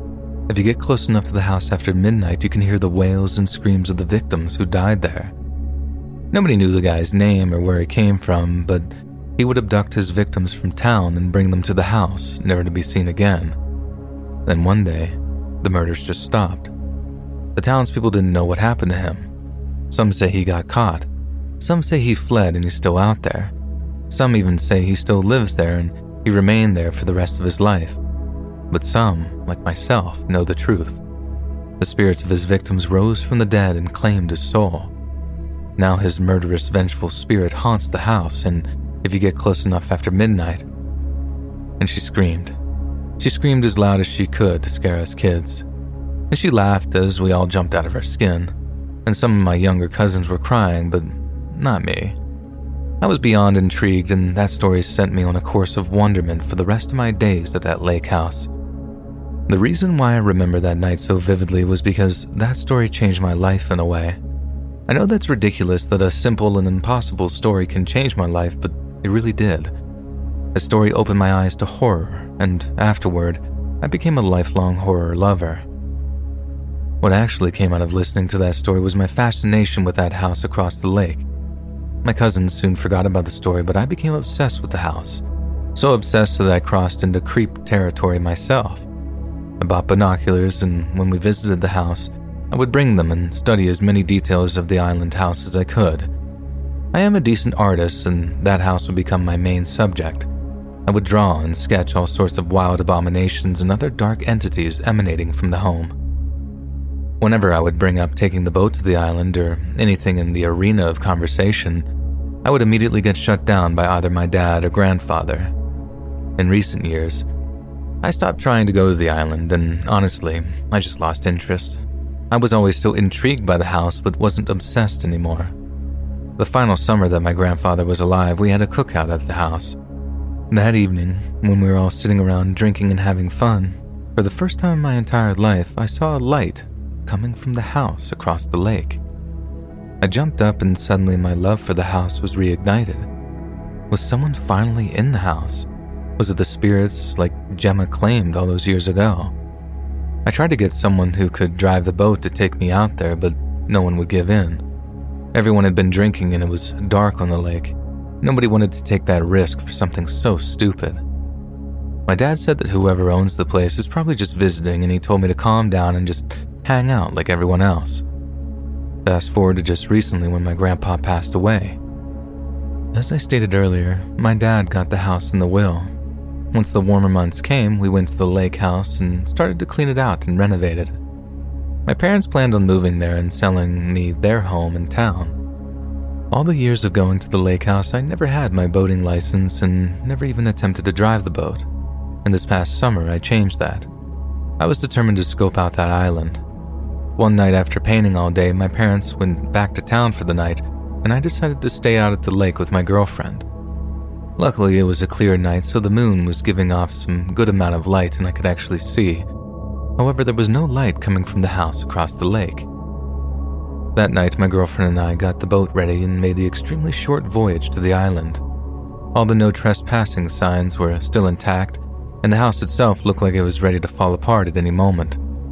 Surely it was not safe for someone to live in. I was able to park the boat at a dock that surprised me was still standing. My girlfriend tried to talk me out of looking around the house, but I had to see it for myself. 20 years of curiosity was eating me alive. I looked inside the windows first to make sure that there was truly nobody in there. The house was 100% unlivable. Garbage and debris was everywhere inside the house. I opened the door, which was surprisingly unlocked. My girlfriend reluctantly got out of the boat and stood in the doorway as I stepped around all the hazards laying around the house. Nothing of note was inside. It was truly just rubble, debris, and some sort of trash. I started to hear creaks in the house, my mind was fluttering with excitement and fear. Could it really be ghosts? That was a thought that admittedly crossed my mind. My logic was telling me that it was an old house, and old houses make noises, so it probably wasn't ghosts. Although the noises got louder, and this didn't sound like any old house I'd ever been in, something felt wrong.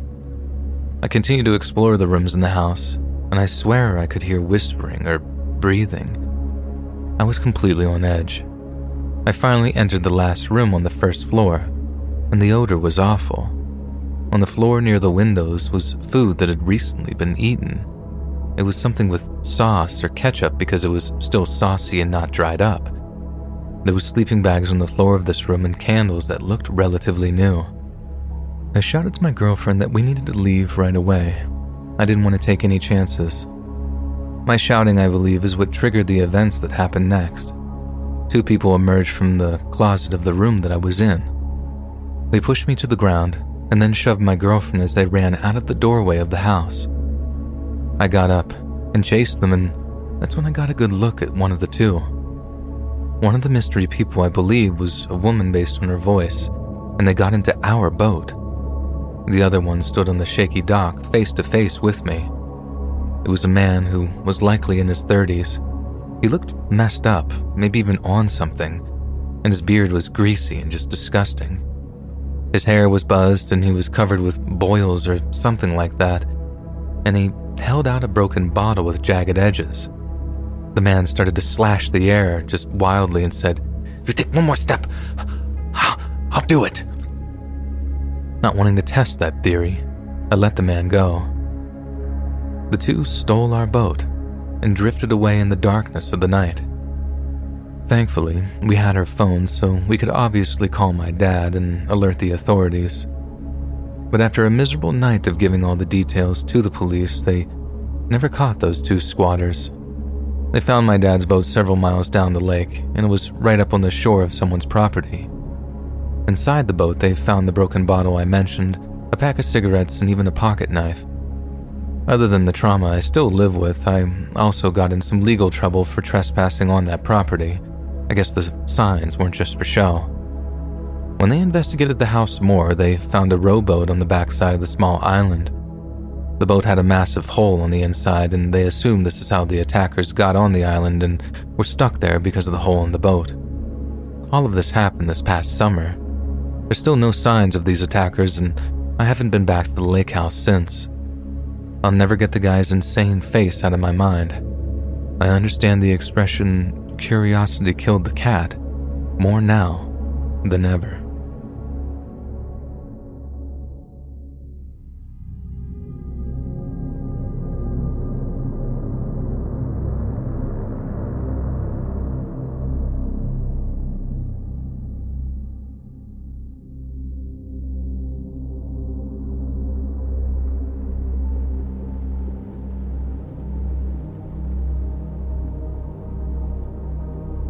Every year, my wife and I try to take a vacation in the winter. Instead of going to beaches like most people, we love to visit the snowy wilderness. Last year, we rented a beautiful lake house. Within miles of the lake house were dozens of trails for us to hike. It seemed like everything was going to be perfect. Then something happened that I still cringe thinking about, something that honestly still affects me. I'll try to tell the story to the best of my ability and try not to leave out any details. We go to the lake house on a Sunday afternoon. We got all cozy and situated right away so we could enjoy our trip doing nothing. The living room of the house was basically just windows that overlooked the lake. Well, I guess you can call it a lake. It was completely iced over at this point, so it looked more like a barren desert, just with snow instead of sand. I know some people don't enjoy that, but my wife and I loved it. The next morning, when we woke up, we noticed that on our front steps was a small package. We found it interesting for sure, but not alarming. We assumed that the package was just left by the owner and he didn't want to disturb us, so instead he just left it on the steps. We opened the package. It was worth noting that the package was extremely sealed. It had layers of tape concealing it. And once we finally got it open, inside of the box was one post it note that said, Welcome. We hope you enjoy your stay. Careful on the ice. We both looked at each other and just kind of laughed. Was it necessary to put this note in a box instead of just writing an email or something along those lines? On the back side of the note was a hand drawn picture of an axe. At least I think it was an axe. After our short amusement of the note, we went about our day hiking and exploring the snowy wilderness. The next two days were much like the first. Nothing but hiking and hanging out at the lake house. We decided that night that we were going to sleep in the living room. When we looked out the windows, the stars were so bright. It was truly a marvel to look upon. At some point in the middle of the night, I was shocked to hear a loud sound coming from the lake. I don't sleep very well to begin with, so I was already awake. I jumped up and looked out the window, and it was someone on a snowmobile on the lake. Snowmobiling on a frozen lake is not out of the ordinary for anybody who doesn't live in a cold climate, but what is a little strange is snowmobiling on a frozen lake in the middle of the night. What was even more unnerving was that he stopped directly parallel to the lake house.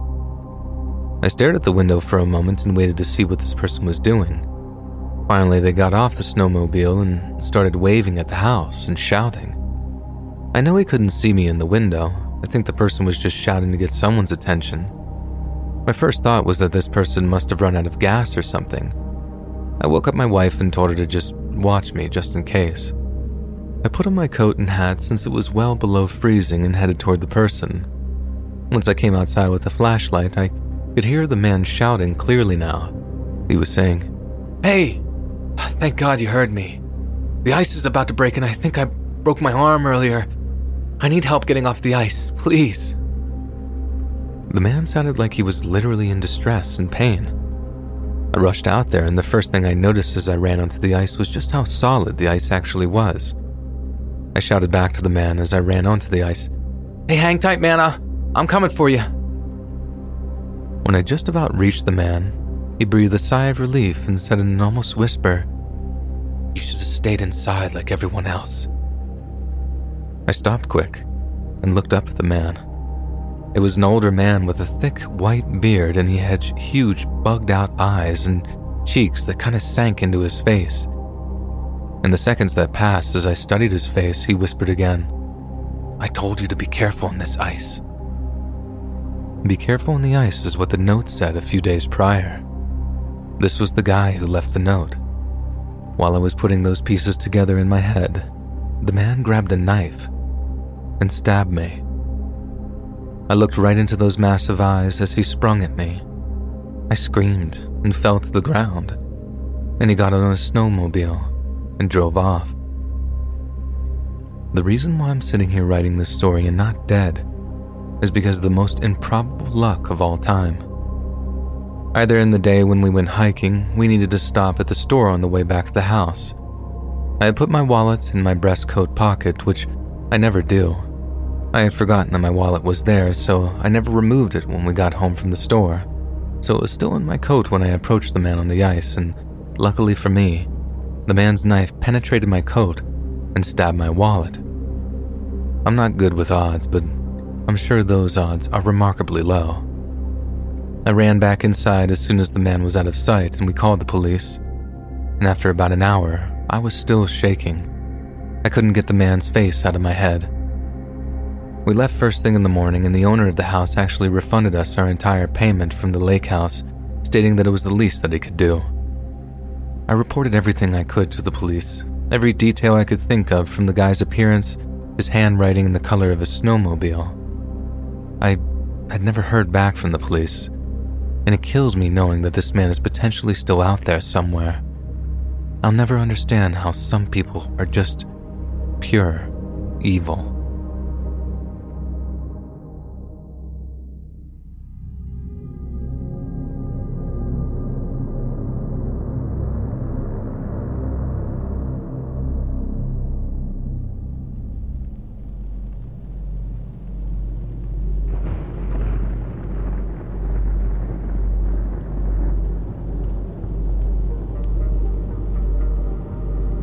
What's up, guys? Russian Anon here to share some spooks. It's not paranormal, but still, I figured it's way scarier than some of the stuff I see here. I was 10 years old. It was my best friend's birthday party. Almost every kid in the neighborhood was here, with only my friend's mother to look after all of us. We went to a fast food joint, which could be compared to a five star Michelin restaurant for young Russian kids like us. After that, we went to the park and pretty much had free reign to just go wherever we wanted. As we were playing with some rolling bugs in the bushes, we were approached by a hobo. Not naive, we already knew what it usually meant, so we were ready to bolt out of there if this guy would try to kidnap some of us or do something weird. He appeared to be sober and generally a nice guy, claiming to us that he used to be a biology teacher. Nothing special about his physical appearance, just your average middle aged ragged guy dressed in some gray, tatty clothes and a black beanie hat. His face was pretty forgettable, too. I'm pretty sure there was nothing scary or disturbing about it. He just stood next to us and told us about some stunning facts about the insects, never overstepping our boundaries. Once my friend's mom appeared to check on us, he simply walked away without looking back. We were a little bit weirded out, but, well, I guess it could have been worse, I thought. Our little army of kids went back to my friend's place to end the day with a piece of a delicious birthday cake. Soon enough, my dad picks me up and we start walking back home as the sun starts setting. We finally get to our block and enter the building. As I'm following him, he suddenly stops and I bump into his back. I look behind my father and see the same hobo from the park, to my great surprise. He just stood there, completely blocking the stairway, looking at us and giggling like some imbecile. Now, the situation would have been normally terrifying, but I wasn't really scared because my father was right there. My dad used to be a candidate for the Soviet Olympic boxing team back in his youth. He's a massive guy, six foot four and over 250 pounds, and to add to that, he had quite the temper. It wasn't unusual for him to beat up random guys on the street for the most innocuous reasons, so I'm actually praying for the homeless guy to just leave without making a fuss. He asked him to leave our block, saying that homeless people are not tolerated inside the buildings. It was rude, but the hobo doesn't answer. He just kept giggling, then reached for his pocket and threw a handful of something at us. Hidden behind my father, I'm completely shielded from the projectiles and know that this poor idiot made a giant mistake. My dad, obviously enraged, ordered me to stay away, drags this man like a rag doll to the bottom of the stairway and just starts mauling him. And now I'm curious. I look at the projectiles that he threw in the ground, and just before picking one up, I stop myself. The little pebbles he threw appeared to be human teeth, still raw with some red tissue on them. I run to the ramp to peek at my father, destroying this hobo, but I'm pretty impressed. The creep could actually defend himself. Compared to my Goliath of a father, he couldn't have been anything more than five foot five and was skinny but surprisingly resilient. He kept giggling all along during this brutal beatdown, further enraging my father to go even harder. At one moment, he hit his head on the wall, emitting an insane, resonating thud, but still was giggling all along. Almost like an ultimate finishing move, my dad picked him up and threw him through the opening leading to the building's basement. My father was huffing and puffing, looking like he had exhausted all of his rage, which was a pretty rare sight. The man was still making some uncanny gurgling sounds, laying on his back. It was almost superhuman to take such a beating and still be conscious. My father went to the stairs after making me promise to not tell my mother, and we went back home acting as if though nothing had happened. The next morning, I woke up pretty early because I wanted to see if the guy was still there. I cautiously sneak out of the apartment and my feet bumped into a pile of teeth. I almost let out a scream, closed back the door, and run to my room to hide under my cover. For a few days, I'm haunted by the thought of the hobo ambushing me whenever I go outside the house, but thankfully, nothing like that happened. A couple of days later, I heard a woman screaming outside, and I went to the window to see what was happening and saw one of the neighbors living in the same block in total hysterics, crying and screaming. What happens next is just a compilation of rumors that I've overheard as the adults would never let us know stuff like that. A young couple, one of them including that screaming woman, living several floors down, came back home from their vacation to find their daughter dismembered and partly cooked in their own kitchen, and a grandmother, who was left to look after the girl, completely missing. I guess I was lucky to get picked up that day, and I'm glad I never saw him around the neighborhood since then. I'm still scared when I remember his inhuman resilience against my father.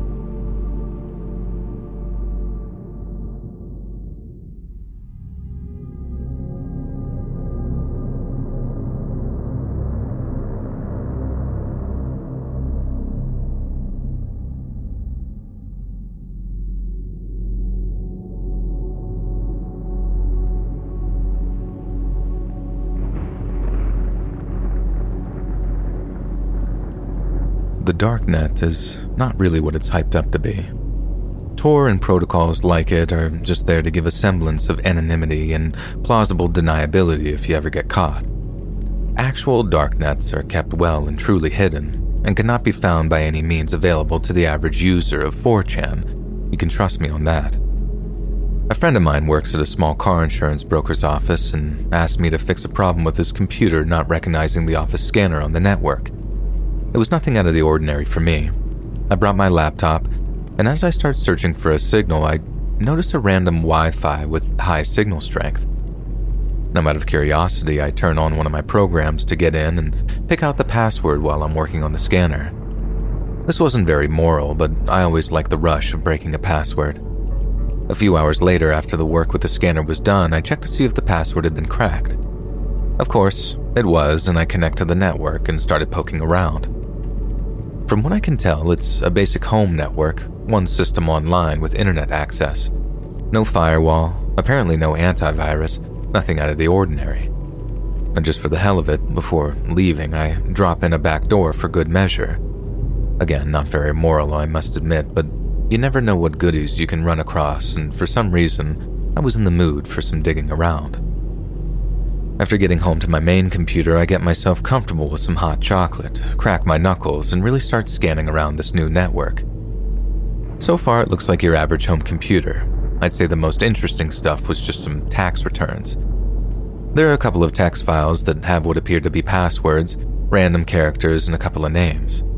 Nothing really piqued my interest, and I decided to leave a worm in it nonetheless. This malware would replicate itself in any network coming in contact, and Maybe this time I could be able to catch something juicy and profitable. Weeks later, while I'm arranging my programs, I realize that there are four new ones that I hadn't set up myself. What I figured later is that the owner of that mysterious computer, my friend's boss, had taken a file from it on a floppy, which my worm happily infected, which then spread to a few more machines. And this is where the interesting stuff begins. Two of those machines had internet access, of course, but they had apparently never been used to actually access the internet. They both ran Windows 98, completely unpatched. The only reason they had internet access was only because they were physically networked with other machines that were used for internet access. Each of these machines had about 3 terabytes of storage, but mostly appeared empty since everything in it was fully encrypted. Some of the easily viewable stuff included huge amounts of personal information, including social security numbers and tax IDs. There were names, addresses, lists of families and friends, sometimes pets, and sometimes an impressive amount of details such as vehicle, clothing, height, weight, and recent medical issues. Huge amounts of information. Not every listing had all of it, and some were just a name, but everything had a date and time with it. Couldn't make much sense of that. What I could make sense of were the bank accounts. Thousands, probably hundreds of thousands of account numbers, institutions, and safety deposit boxes from all over the world. South Africa, Russia, Brazil, everywhere. Nothing but the basic identifying information and another date. No note of what they might be. My eyes start shining as I'm thinking that I hit a huge jackpot. And as I'm picking through one of these two machines, I notice a file being written in real time. I figured someone was using the computer at that moment, but having full access to the command events, I could tell that nobody was using a mouse or keyboard. I figured it was an automated system, and I watched the process for about a minute. Then I realized the computer was communicating on another network that I didn't have access to. The file was encrypted, and after a few attempts, I finally crack it open. It was a movie, MPEG format.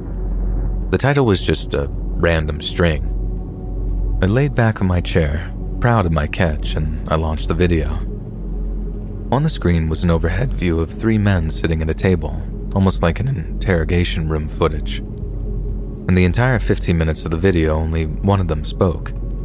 It Sounded like gibberish, and I figured it was code, or maybe he was just a psychiatric patient rambling. He said things like, broken banana stung red boot, and would pause for a moment, and then start saying another strange sentence. This strange scene kept going on for about 10 minutes. The other two just watched him. One was drinking what I assumed was coffee. Finally, he leaned back and asked if they could leave his daughter alone. The guy drinking the coffee just shook his head quickly and made a motion with his hand telling him to continue. The man talking for a moment leaned forward and started saying those nonsense sentences while sobbing. After the first video ended, I see that a new file just finished uploading to the server. I had a really weird feeling about it, but I decided to check it anyway, and to my shock, the man that had spoken in the first one was now on the table, naked, crying like a baby on top of what appeared to be the corpse of a young girl, with blood all over the table. The other two men were still in the room, standing on both sides, watching, smoking cigarettes.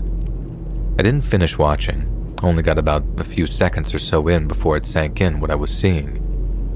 I've seen a lot of weird footage on the internet, and I can tell when something is a movie or not. Still in shock, I clean my traces from those systems and haven't looked back since. What I'm still finding hard to believe is that from the computer I originally hacked, these other systems got infected by a floppy disk, meaning that someone had to physically move to the location. As far as I could tell, the two storage computers were on opposite sides of the globe, one in LA and one in Beijing. And as far as I know, my friend's boss had not left the country. His brother in law had been visiting at the time, though. I truly have no idea what was going on.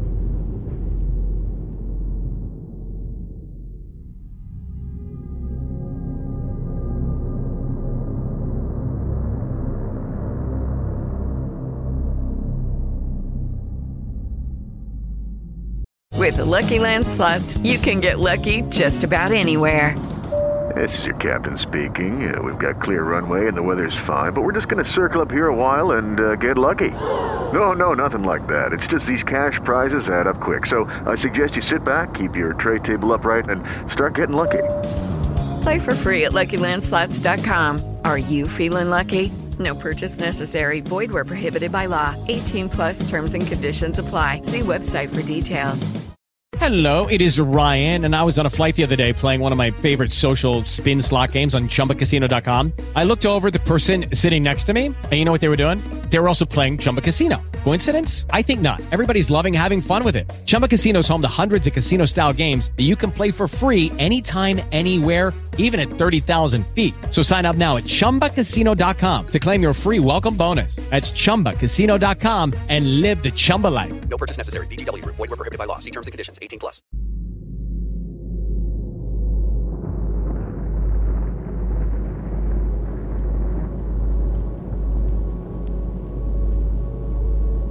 I'm convinced that I found a fake town last year, something straight out of the Truman Show. This is during the last summer. I was doing a cross country road trip, hitting up some national parks and taking pictures to post to the outboards I was driving around central southern Utah and was starting to feel tired since I had been on the road since about 6 a.m. to 9 p.m. It was completely dark, with no moonlight, and I can only see what was lit up by my headlights. As I'm heading for an exit and a place to rest, I see a town off in the distance. I nearly missed the pole off as it was unmarked and unlit, and I notice it's not even showing up on my GPS. As I glance at my phone, I see that there's no cell service, too.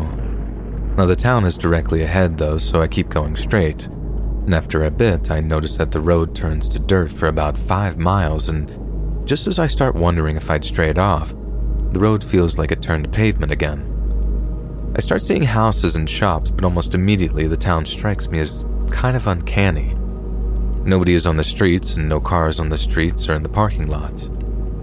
Everything is really clean, and I am able to hear some old school jazz music through the streets for some reason, though I can't really pinpoint the source of the speakers.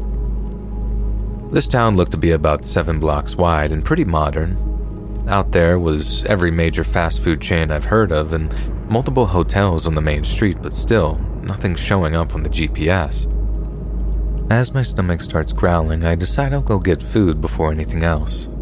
I decide I'm in the mood for chicken, so I go in the direction of the familiar looking KFC first. Looking through the window, I can see that the inside was fully illuminated, and though the door was unlocked, nobody was there. I turn the corner and try my luck at Jack in the Box, but same thing there. I start wondering if there's some kind of emergency drill that I missed. I'm starting to get anxious, but those thoughts evaporate as I see movement in the McDonald's. I push the door open and see a cashier and a cook in the back. When I get to the counter, he greets me coldly, looking pretty annoyed for some reason. I order my usual nuggets and fries meal, and as I'm eating, I notice that the nuggets and fries taste nothing like classic McDonald's ones. Not bad, but nothing like the typical combo I ate many times before. At this point, I'm not in a confrontational mood and can feel the cashier glaring at me so I finish my meal and leave without saying a word. Now reassured that I didn't stumble into a complete ghost town, it's time to find a bed for the night. I drive up to the Hampton Inn to again a completely empty parking lot. I get to the reception and I'm greeted by another annoyed looking woman who, after going on her computer, informs me that they're all booked up. I take my chance at La Quinta, and this time a familiar looking person is behind the counter. I'm not certain of it, but I think it was the cook at the McDonald's, and he apologizes as I'm approaching. Of course, the hotel is also fully booked. It's getting pretty late, and this time I'm ready to throw a tantrum and even sleep in the lobby if I get rejected. I push open the door of the Holiday Inn Express, and I'm shocked as the person behind the check in counter is clearly the mean looking cashier who served me at McDonald's again. After looking at him puzzled, he just looks back at me and asks me, one room for tonight? I nod, and after booking me and handing me the key, I shyly asked him, Are, are you the guy from McDonald's? He cut eye contact for a second and answered, No, that's my brother, yeah. we get that often. Good enough for me, I guess. At this point, I just want to roll with it and get to my room. I finally lay on my bed and I check my phone and still no signal. I take a quick shower and I just crash. I go out of my room the next day and I expect to see the lobby alive and full of people, but again, nobody except the brother of the McDonald's cashier was looking at me. As I'm checking out, I ask him how to get out of town. Same road you came in, buddy. I leave the empty parking lot, and out of curiosity, I decided to go check the McDonald's to see this so called twin brother, but it looked to be empty. The drive through was open, and I decided to order a griddle and coffee to start up the day. To my shock, the lady in the drive through looked a lot like the first hotel attendant from the Hampton Inn. She hands me what looks like a microwaved English muffin and some kind of instant coffee. I decide the place is just too weird to stay and argue, and I head back to the only road out of town. Maybe three miles onto the dirt road, I notice a big metal wire fence on both sides of the road in the desert. I'm met with a big motorized gate that starts closing as soon as I pass through. I get back onto the road and, to my shock, get onto 62 when I could have sworn that I was on 89 when I decided to pull off. My phone starts buzzing, finally getting cell service. Later, when filling up gas, I search on my phone and nothing matched the description of the town. And even weirder, none of the charges for the hotel or food showed up on my card. I've told some people, and somebody suggested it was Richfield, but I know that I was south there, and, you know, they would have actually charged me for my spending.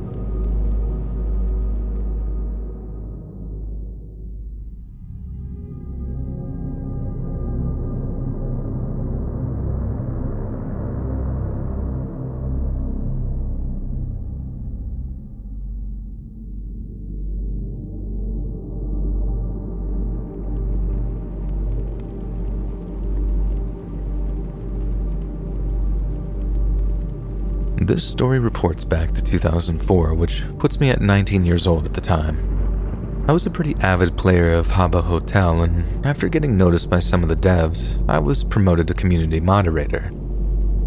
It was hyped up as a daunting task, but I have a lot of free reins to keep playing as I like, so I could still chat with users like a regular player. I met this slightly younger girl called Julia. She was 18 years old on the newly opened Dutch version of Habbo, where I was supervising the launch. My job consisted of preventing the English users from making too much chaos in the new Dutch servers and banning the bad apples, which wasn't too demanding of a task, I thought. As we chatted up, she seemed nice and we had no problem connecting, even though she had pretty bad English. She requested that I talk with her more often so she could pick up the language, I decided to add her over on the UK version of Habbo, which is where I'm based, and we get talking pretty regularly and become quite good friends. I had a hunch that she was getting increasingly infatuated with me, but I let it slide under the radar because I'm quite used to these kind of personalities. Now, fast forward to 2006, which puts me at 21. I become friends with a guy she knows called Adam, who, as soon as her name is mentioned, warns me that she's completely insane and that I'm an idiot for trusting her. One phrase I remember clearly was, just wait until she shows up on your doorstep, dude. I scoffed and answered something dismissive like, yeah, right, like that's gonna happen. One day, Julia stops coming on MSN and eventually drops off Habbo for a week. Radio silence until one day, out of nowhere, I get a phone call. A woman's voice with a heavy Dutch accent told me in broken English, Yes, yes, I'm here to see you. The caller hangs up and leaves the line dead. At this point, I'm going into full denial mode. It must be a prank call. I was wrong. Again. Later that day, I hear a knock on my door. And wouldn't you know it? It was Julia. Just as I opened the door, she threw herself over my doorstep and forced hugged me. I didn't know how to react to this because I didn't give her my address, and at this point, I'm terrified. What in God's name is happening right now? And against my better judgment, I awkwardly invited her in regardless, and I started to ask her what she's doing there and how she found me. I tried my best to keep my composure, but I'm visibly shaking at this point. Unbothered, she just smiles at me and explains she got my address from a leak that happened on the customer support line five months prior, in which my address, work email, phone number, and full name were included with about 50 to 70 other people who worked for Sulake Habbo. She finishes her explanation with an eerie, And now I'm here to be with you forever and ever. I get a ferry here to be with you. I didn't know how mentally stable this chick was, and obviously, I didn't want to get my face peeled off. I also couldn't help but notice some self harm scars, which made me pity her, so, being the nice guy I am, I decided to just spend the day with her. I spent a full day with her glued on me. She seemed completely oblivious to my anxiety and kept acting like nothing is wrong, clinging on to me and calling me her boyfriend. When night came, I just pretended to be sleeping and she came nuzzling up to me. After the most surreal day ever, she thanks me and just goes home. I never hear from her, and I don't even see her online. About three months later, I learned from our mutual friend that she ended up in the loony bin. Apparently, The girl was extremely delusional, hearing voices and seeing things. The trigger for her transfer to the facility was her stabbing someone after he didn't play along with her boyfriend roleplay. I'm sweating bullets thinking of what could have happened, and needless to say, now I become terrified every time someone knocks on my door. I ended up having to move houses, and I still occasionally have nightmares over it.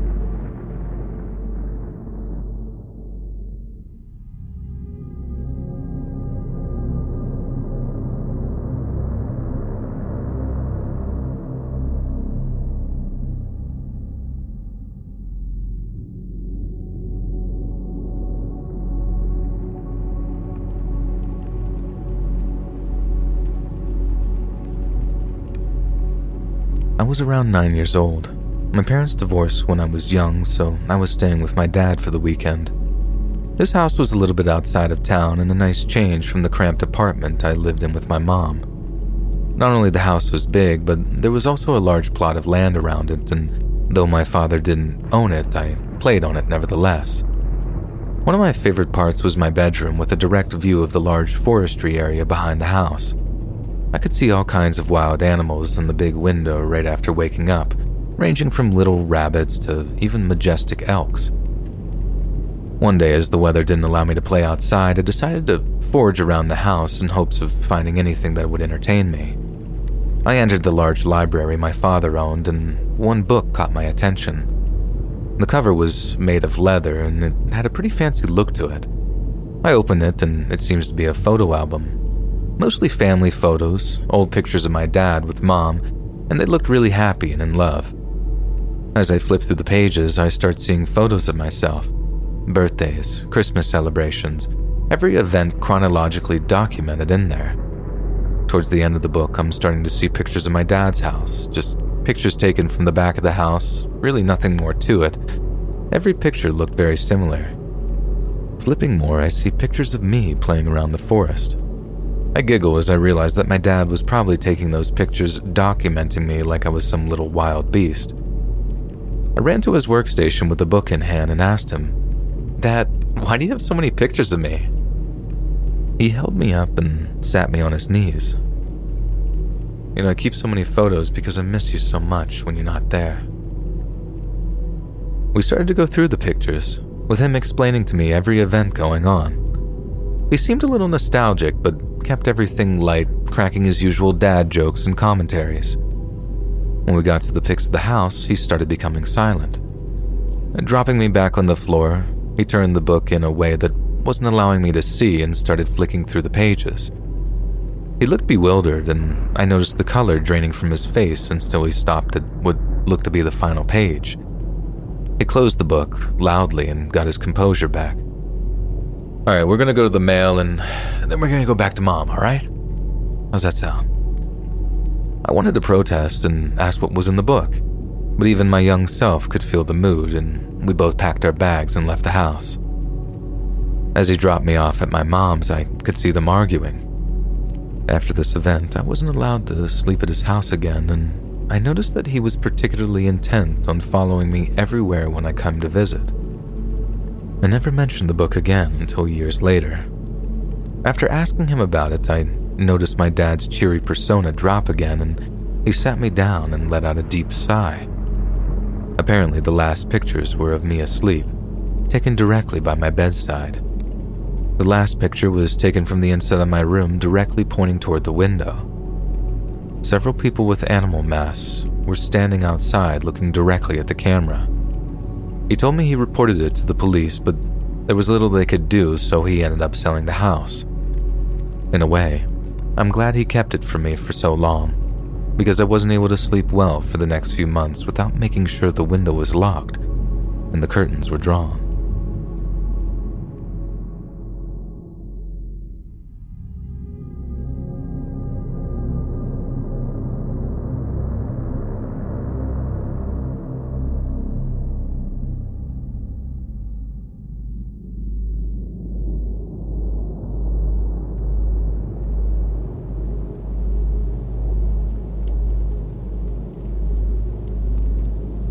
I live in Northern Virginia, a town around an hour outside of DC. and because of Corona and quarantine, I've been at home with my parents delivering pizza for a job.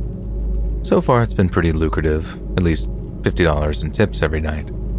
My store is a local one, which makes operations a lot less mechanical and a bit more organic, which serves as both a vice and a virtue. It had been around three weeks since I got hired, and I was enjoying my life as the new delivery guy. I love the job, it's one of the best I'd ever had. At the end of the night, perhaps 10 or so minutes before closing, we get an order, of course, for a single pizza on the edge of the delivery border. The location looks like an apartment complex way off the main road, and my manager asked me, Hey, all the drivers are closing. You take that order and just head home, alright? The order is really simple just an extra large pizza with three extra cheese options. I put the pizza in the sleeve, hop in my car, and begin playing Underworld on the speaker, in the mood to drive fast and kick some butt. Now, when most apartment complexes are lit up with street lamps or other ambient light, this one had no functioning light sources, and the roads leading up to it were very serpentine and steep. After navigating the crooked roads, I finally arrive at the apartment complex.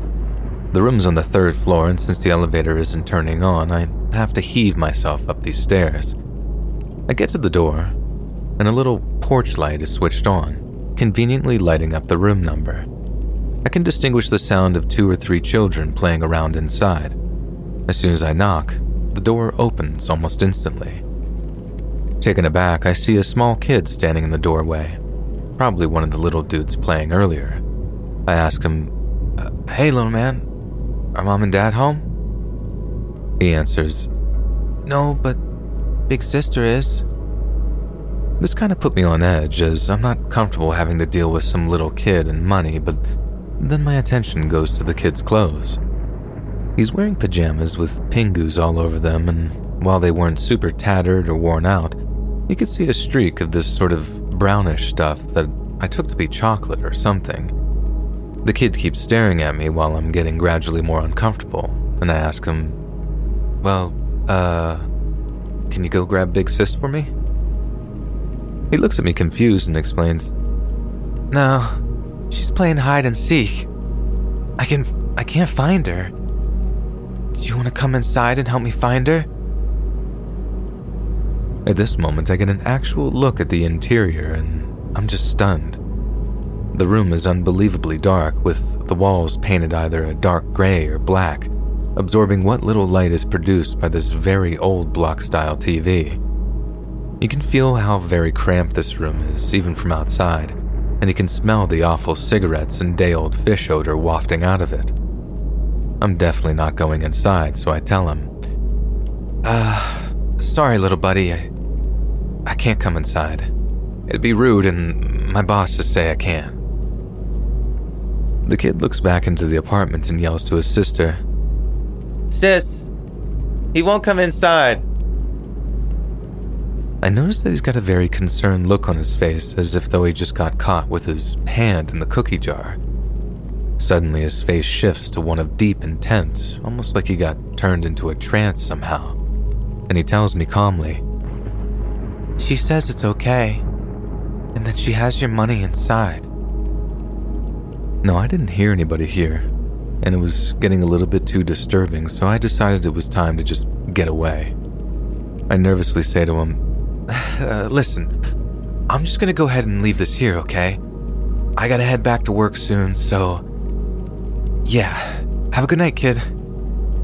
He loudly retorts, No, you can't go yet. Sister hasn't given you the monies. I can tell that he was visibly upset as he runs through the foyer into the living room, almost disappearing into the darkness. The rancid, fishy cigarette smell from earlier is getting even more intense and along with a pressure unlike I've ever felt before. I'm getting extremely uncomfortable at this point, and I start kneeling to complete the contactless delivery procedure. As I take the pizza out of the sleeve and begin setting it on the ground, I notice a single cockroach emerging from the door. I get up to stomp on it as I don't want it getting in the pizza box. As I raise my foot, it ceases moving like it had accepted its fate somehow. As my soul comes in contact with the insect, an ear splitting, inhuman wail reverberates off the walls of the interior, piercing my eardrums. I remember being overwhelmed by a primal fear and hearing the little kid inside saying something like, Sissy, no, he didn't mean it. I started hearing scuttling from down the hall and I decided to evacuate. I was kind of surprised at my corporate senses being active still, as I still took a second to put the pizza on the doorstep before bailing out. As I'm bolting down the stairs, I guess I must have stepped on another cockroach because another shriek chased me down the stairs. I faintly hear the kid's voice giggling. Come back, mister. I have your monies right here. I enter my car and I almost stain my seat right there. I'm sweating so badly and shaking more than Michael J. Fox. After a few attempts, I successfully start the car and bolt out of that cursed complex. While driving, I feel nauseous and I arrive at a 7 Eleven parking lot and hurl outside the window. After simmering down, I drive back home and take a long shower. And that's my only real encounter with the paranormal, I guess, if that really what it was. I can honestly say I never saw anything or had anything touch me, and maybe it was just some kind of elaborate prank from the kids, but I can promise you I will never be delivering within five miles of that apartment. And frankly, I might even quit my job. I never want to risk getting sent near there again.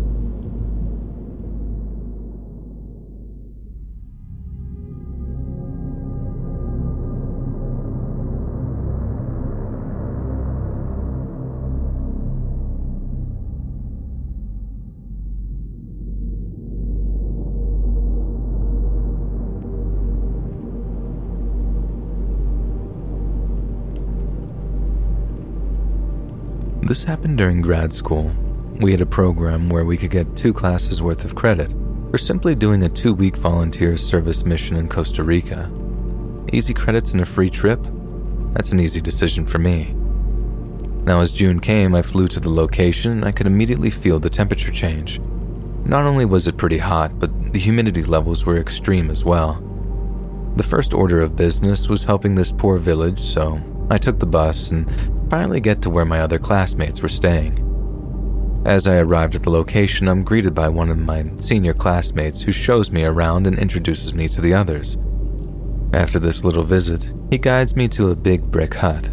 This place is a temporary dorm room. He shows me my bed and follows me to it.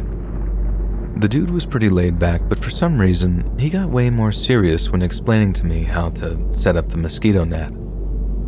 He showed me how the net went under the mattress and hooked up above the bed, making it look like a great teardrop. He removes it and asks me to do it again. I oblige and he cheerfully says, Yes, yes, you got it. After a long and sweaty day of work, I go back to the dorm room. I can feel and see a similar amount of mosquitoes buzzing around, and I understand why my senior was so insistent on the proper setting of the net. I crawl into my bed, close the net, and let out a long sigh. It's pretty hard to sleep with the humidity and heat, and I'm rolling around, turning on my pillow every minute, trying to get more comfortable. At some point, the exhaustion makes me forget the steamy heat, and I just roll on my back and stare at the ceiling. Strangely, it seemed as if though the wall was moving or pulsating almost. Was I hallucinating from the fatigue? Or was it an optical illusion from the heat creating some wavy mirage pattern? Since everyone else was sleeping, I decided I'd take my phone out and quickly shone it on the wall. My brain started registering one thing legs. Legs in every nook and cranny of the wall. Small legs, long legs, hairy legs, and we're completely surrounded by spiders. I try my best to stay composed. I didn't want to be the rookie freaking out on his first night there. I'm wondering how they can sleep knowing what's around them. Mosquitoes I can live with, sure, even spiders, but this amount and this size. As my eyes start adjusting, I see something right next to me. I don't even need the light to realize it's a dinner plate sized spider crawling on the other side of the mosquito net, only two inches away from my face. Panicking, I hit the net so it gets knocked off. Not daring to use the flashlight anymore, I try my best to ignore it and spend the night absolutely terrified. I didn't dare ask anyone about it since, well, I didn't want to look like a cowardly rookie, and I guess the work kept my mind busy. As the week went by, it didn't get any better, though I realized the spiders left you alone and the nets did their job pretty well. The only time I saw anybody acknowledge it was when I was coming back to the camp. One of my heavier classmates came running by faster than an Olympic sprinter and puffs out a quick, Spider behind! I'm confused, and as I turn my head, I notice the leaves rustling in a straight line towards us. As I start running, I can finally see the shape of the most humongous spider I'd ever seen yet. We close the dorm room and hide in the nets. As I stared at the ceiling, I thought to myself, no wonder they gave us so many credits for just two weeks.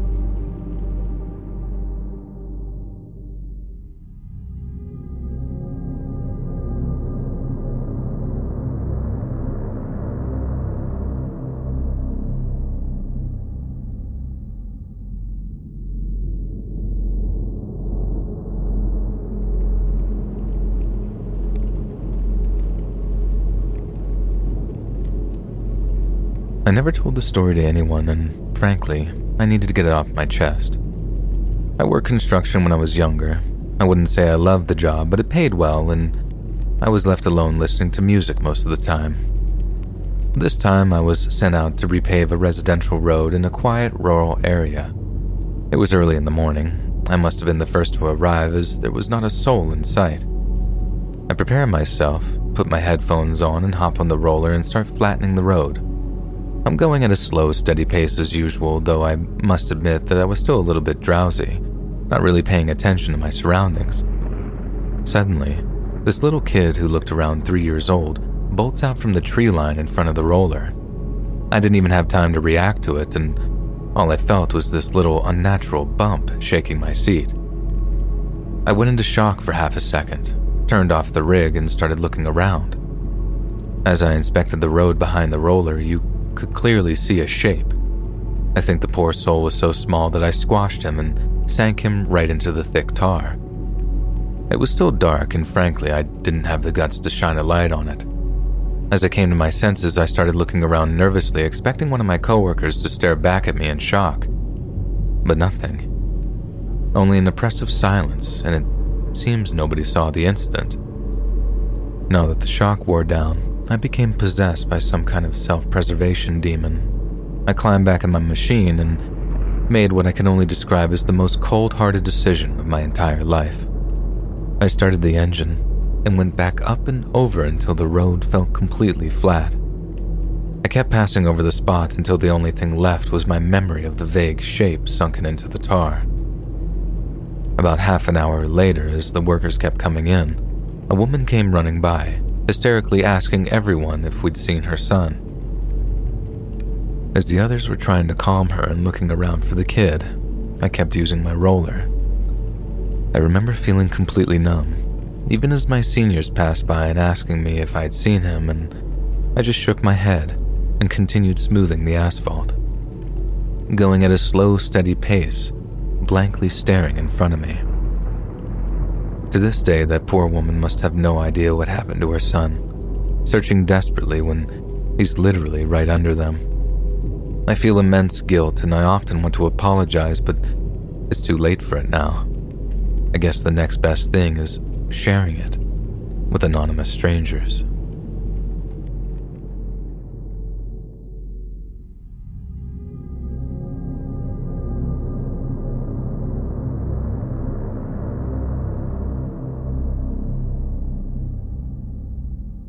With LinkedIn Jobs, we tap into a network of more than a billion professionals to help you find quality professionals quickly and easily for any role you need. Marketing wizards? Found them. Software engineers? Found. That project manager I could never seem to hire? And found. LinkedIn Jobs quickly matches your roles with candidates with the right skills and experience. In fact, 86% of small businesses get a qualified candidate within 24 hours. Post your first job for free and get started at linkedin.com slash spoken. That's linkedin.com slash spoken. Terms and conditions apply.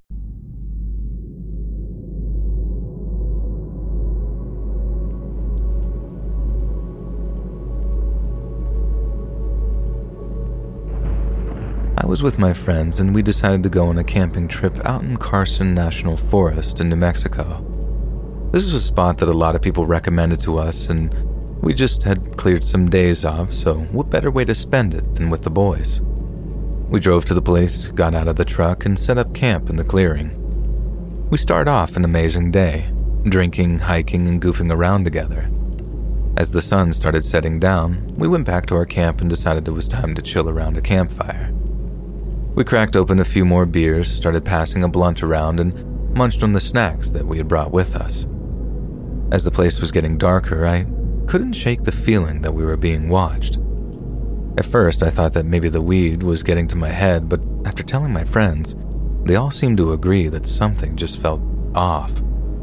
We started drunkenly shifting around the camp, scanning for any sort of wild beast. I started to smell something kind of disgusting, a sort of sweaty body odor, but couldn't pinpoint it to one of us. After a few minutes of this little paranoia session, clearing out most of the area around us, we look at each other and just laughed it off. Yeah, I think we're a little bit too high. We crawled back to our respective tents, and after jokingly taunting and cursing our imaginary stalker, we fell asleep. As I woke up in the morning, I get woken up by my buddy shaking my tent. And I use my feet to open the zipper, and he gets his head inside and tells me, Yo, all our stuff is gone. Still groggy, I stumble out of the tent. It seems everything had been cleared out. The packs, the food, even some of the roaches on the floor disappeared. I reach into my pocket and feel sudden relief that my keys and phone are still with me. Thankfully, it seems that most of the stolen goods were either just food or hiking gear. After waking up the others and revealing to them the situation, our little detective crew notices some faint tracks leading to the tree line. We start following them while cursing the thieves, but most of all ourselves for leaving the bags outside. After a few meters, we see the track ending in front of a boulder. We check around the boulder to see if the tracks continued leading to somewhere, but to our disappointment, nothing. One of my friends stepped on the rock. Well, I guess they just jumped on the boulder and took off into the sky? After this failed attempt at breaking the tense mood, he hopped back on the ground and we all heard a clear, unnatural thud. We all bundle around the area and kick off the dirt and leaves, and we can see it clear as day. It's some kind of rusty wooden trap door on the ground, around three by two feet. After looking at each other, we lift it open and are met with a pitch black tunnel seemingly staring back at us. As we dumbfoundedly stared at the darkness, the familiar sweaty body odor stench started wafting out of it. One of my friends closed the hatch, rolled the boulder on it, and we went to pack up whatever was still there and left with impressive efficiency. One important detail to keep in mind was that the spot was nowhere near the Mexican border, and even then it was way too narrow for any normal sized human moving around it. I still have no idea how long the tunnel ran, but it couldn't have been easy to dig. It must have required a lot of manpower and a lot of time.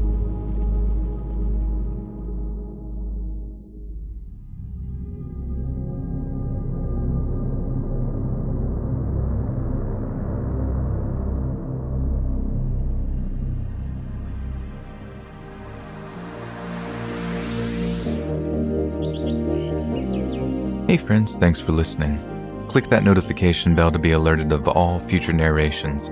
I release new videos every Monday, Wednesday, and Friday at 7 p.m. Eastern Standard Time.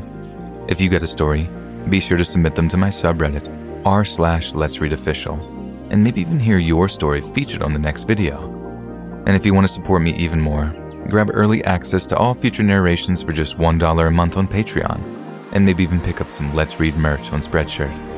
And check out the Let's Read podcast where you can hear all of these stories in big compilations and save huge on data.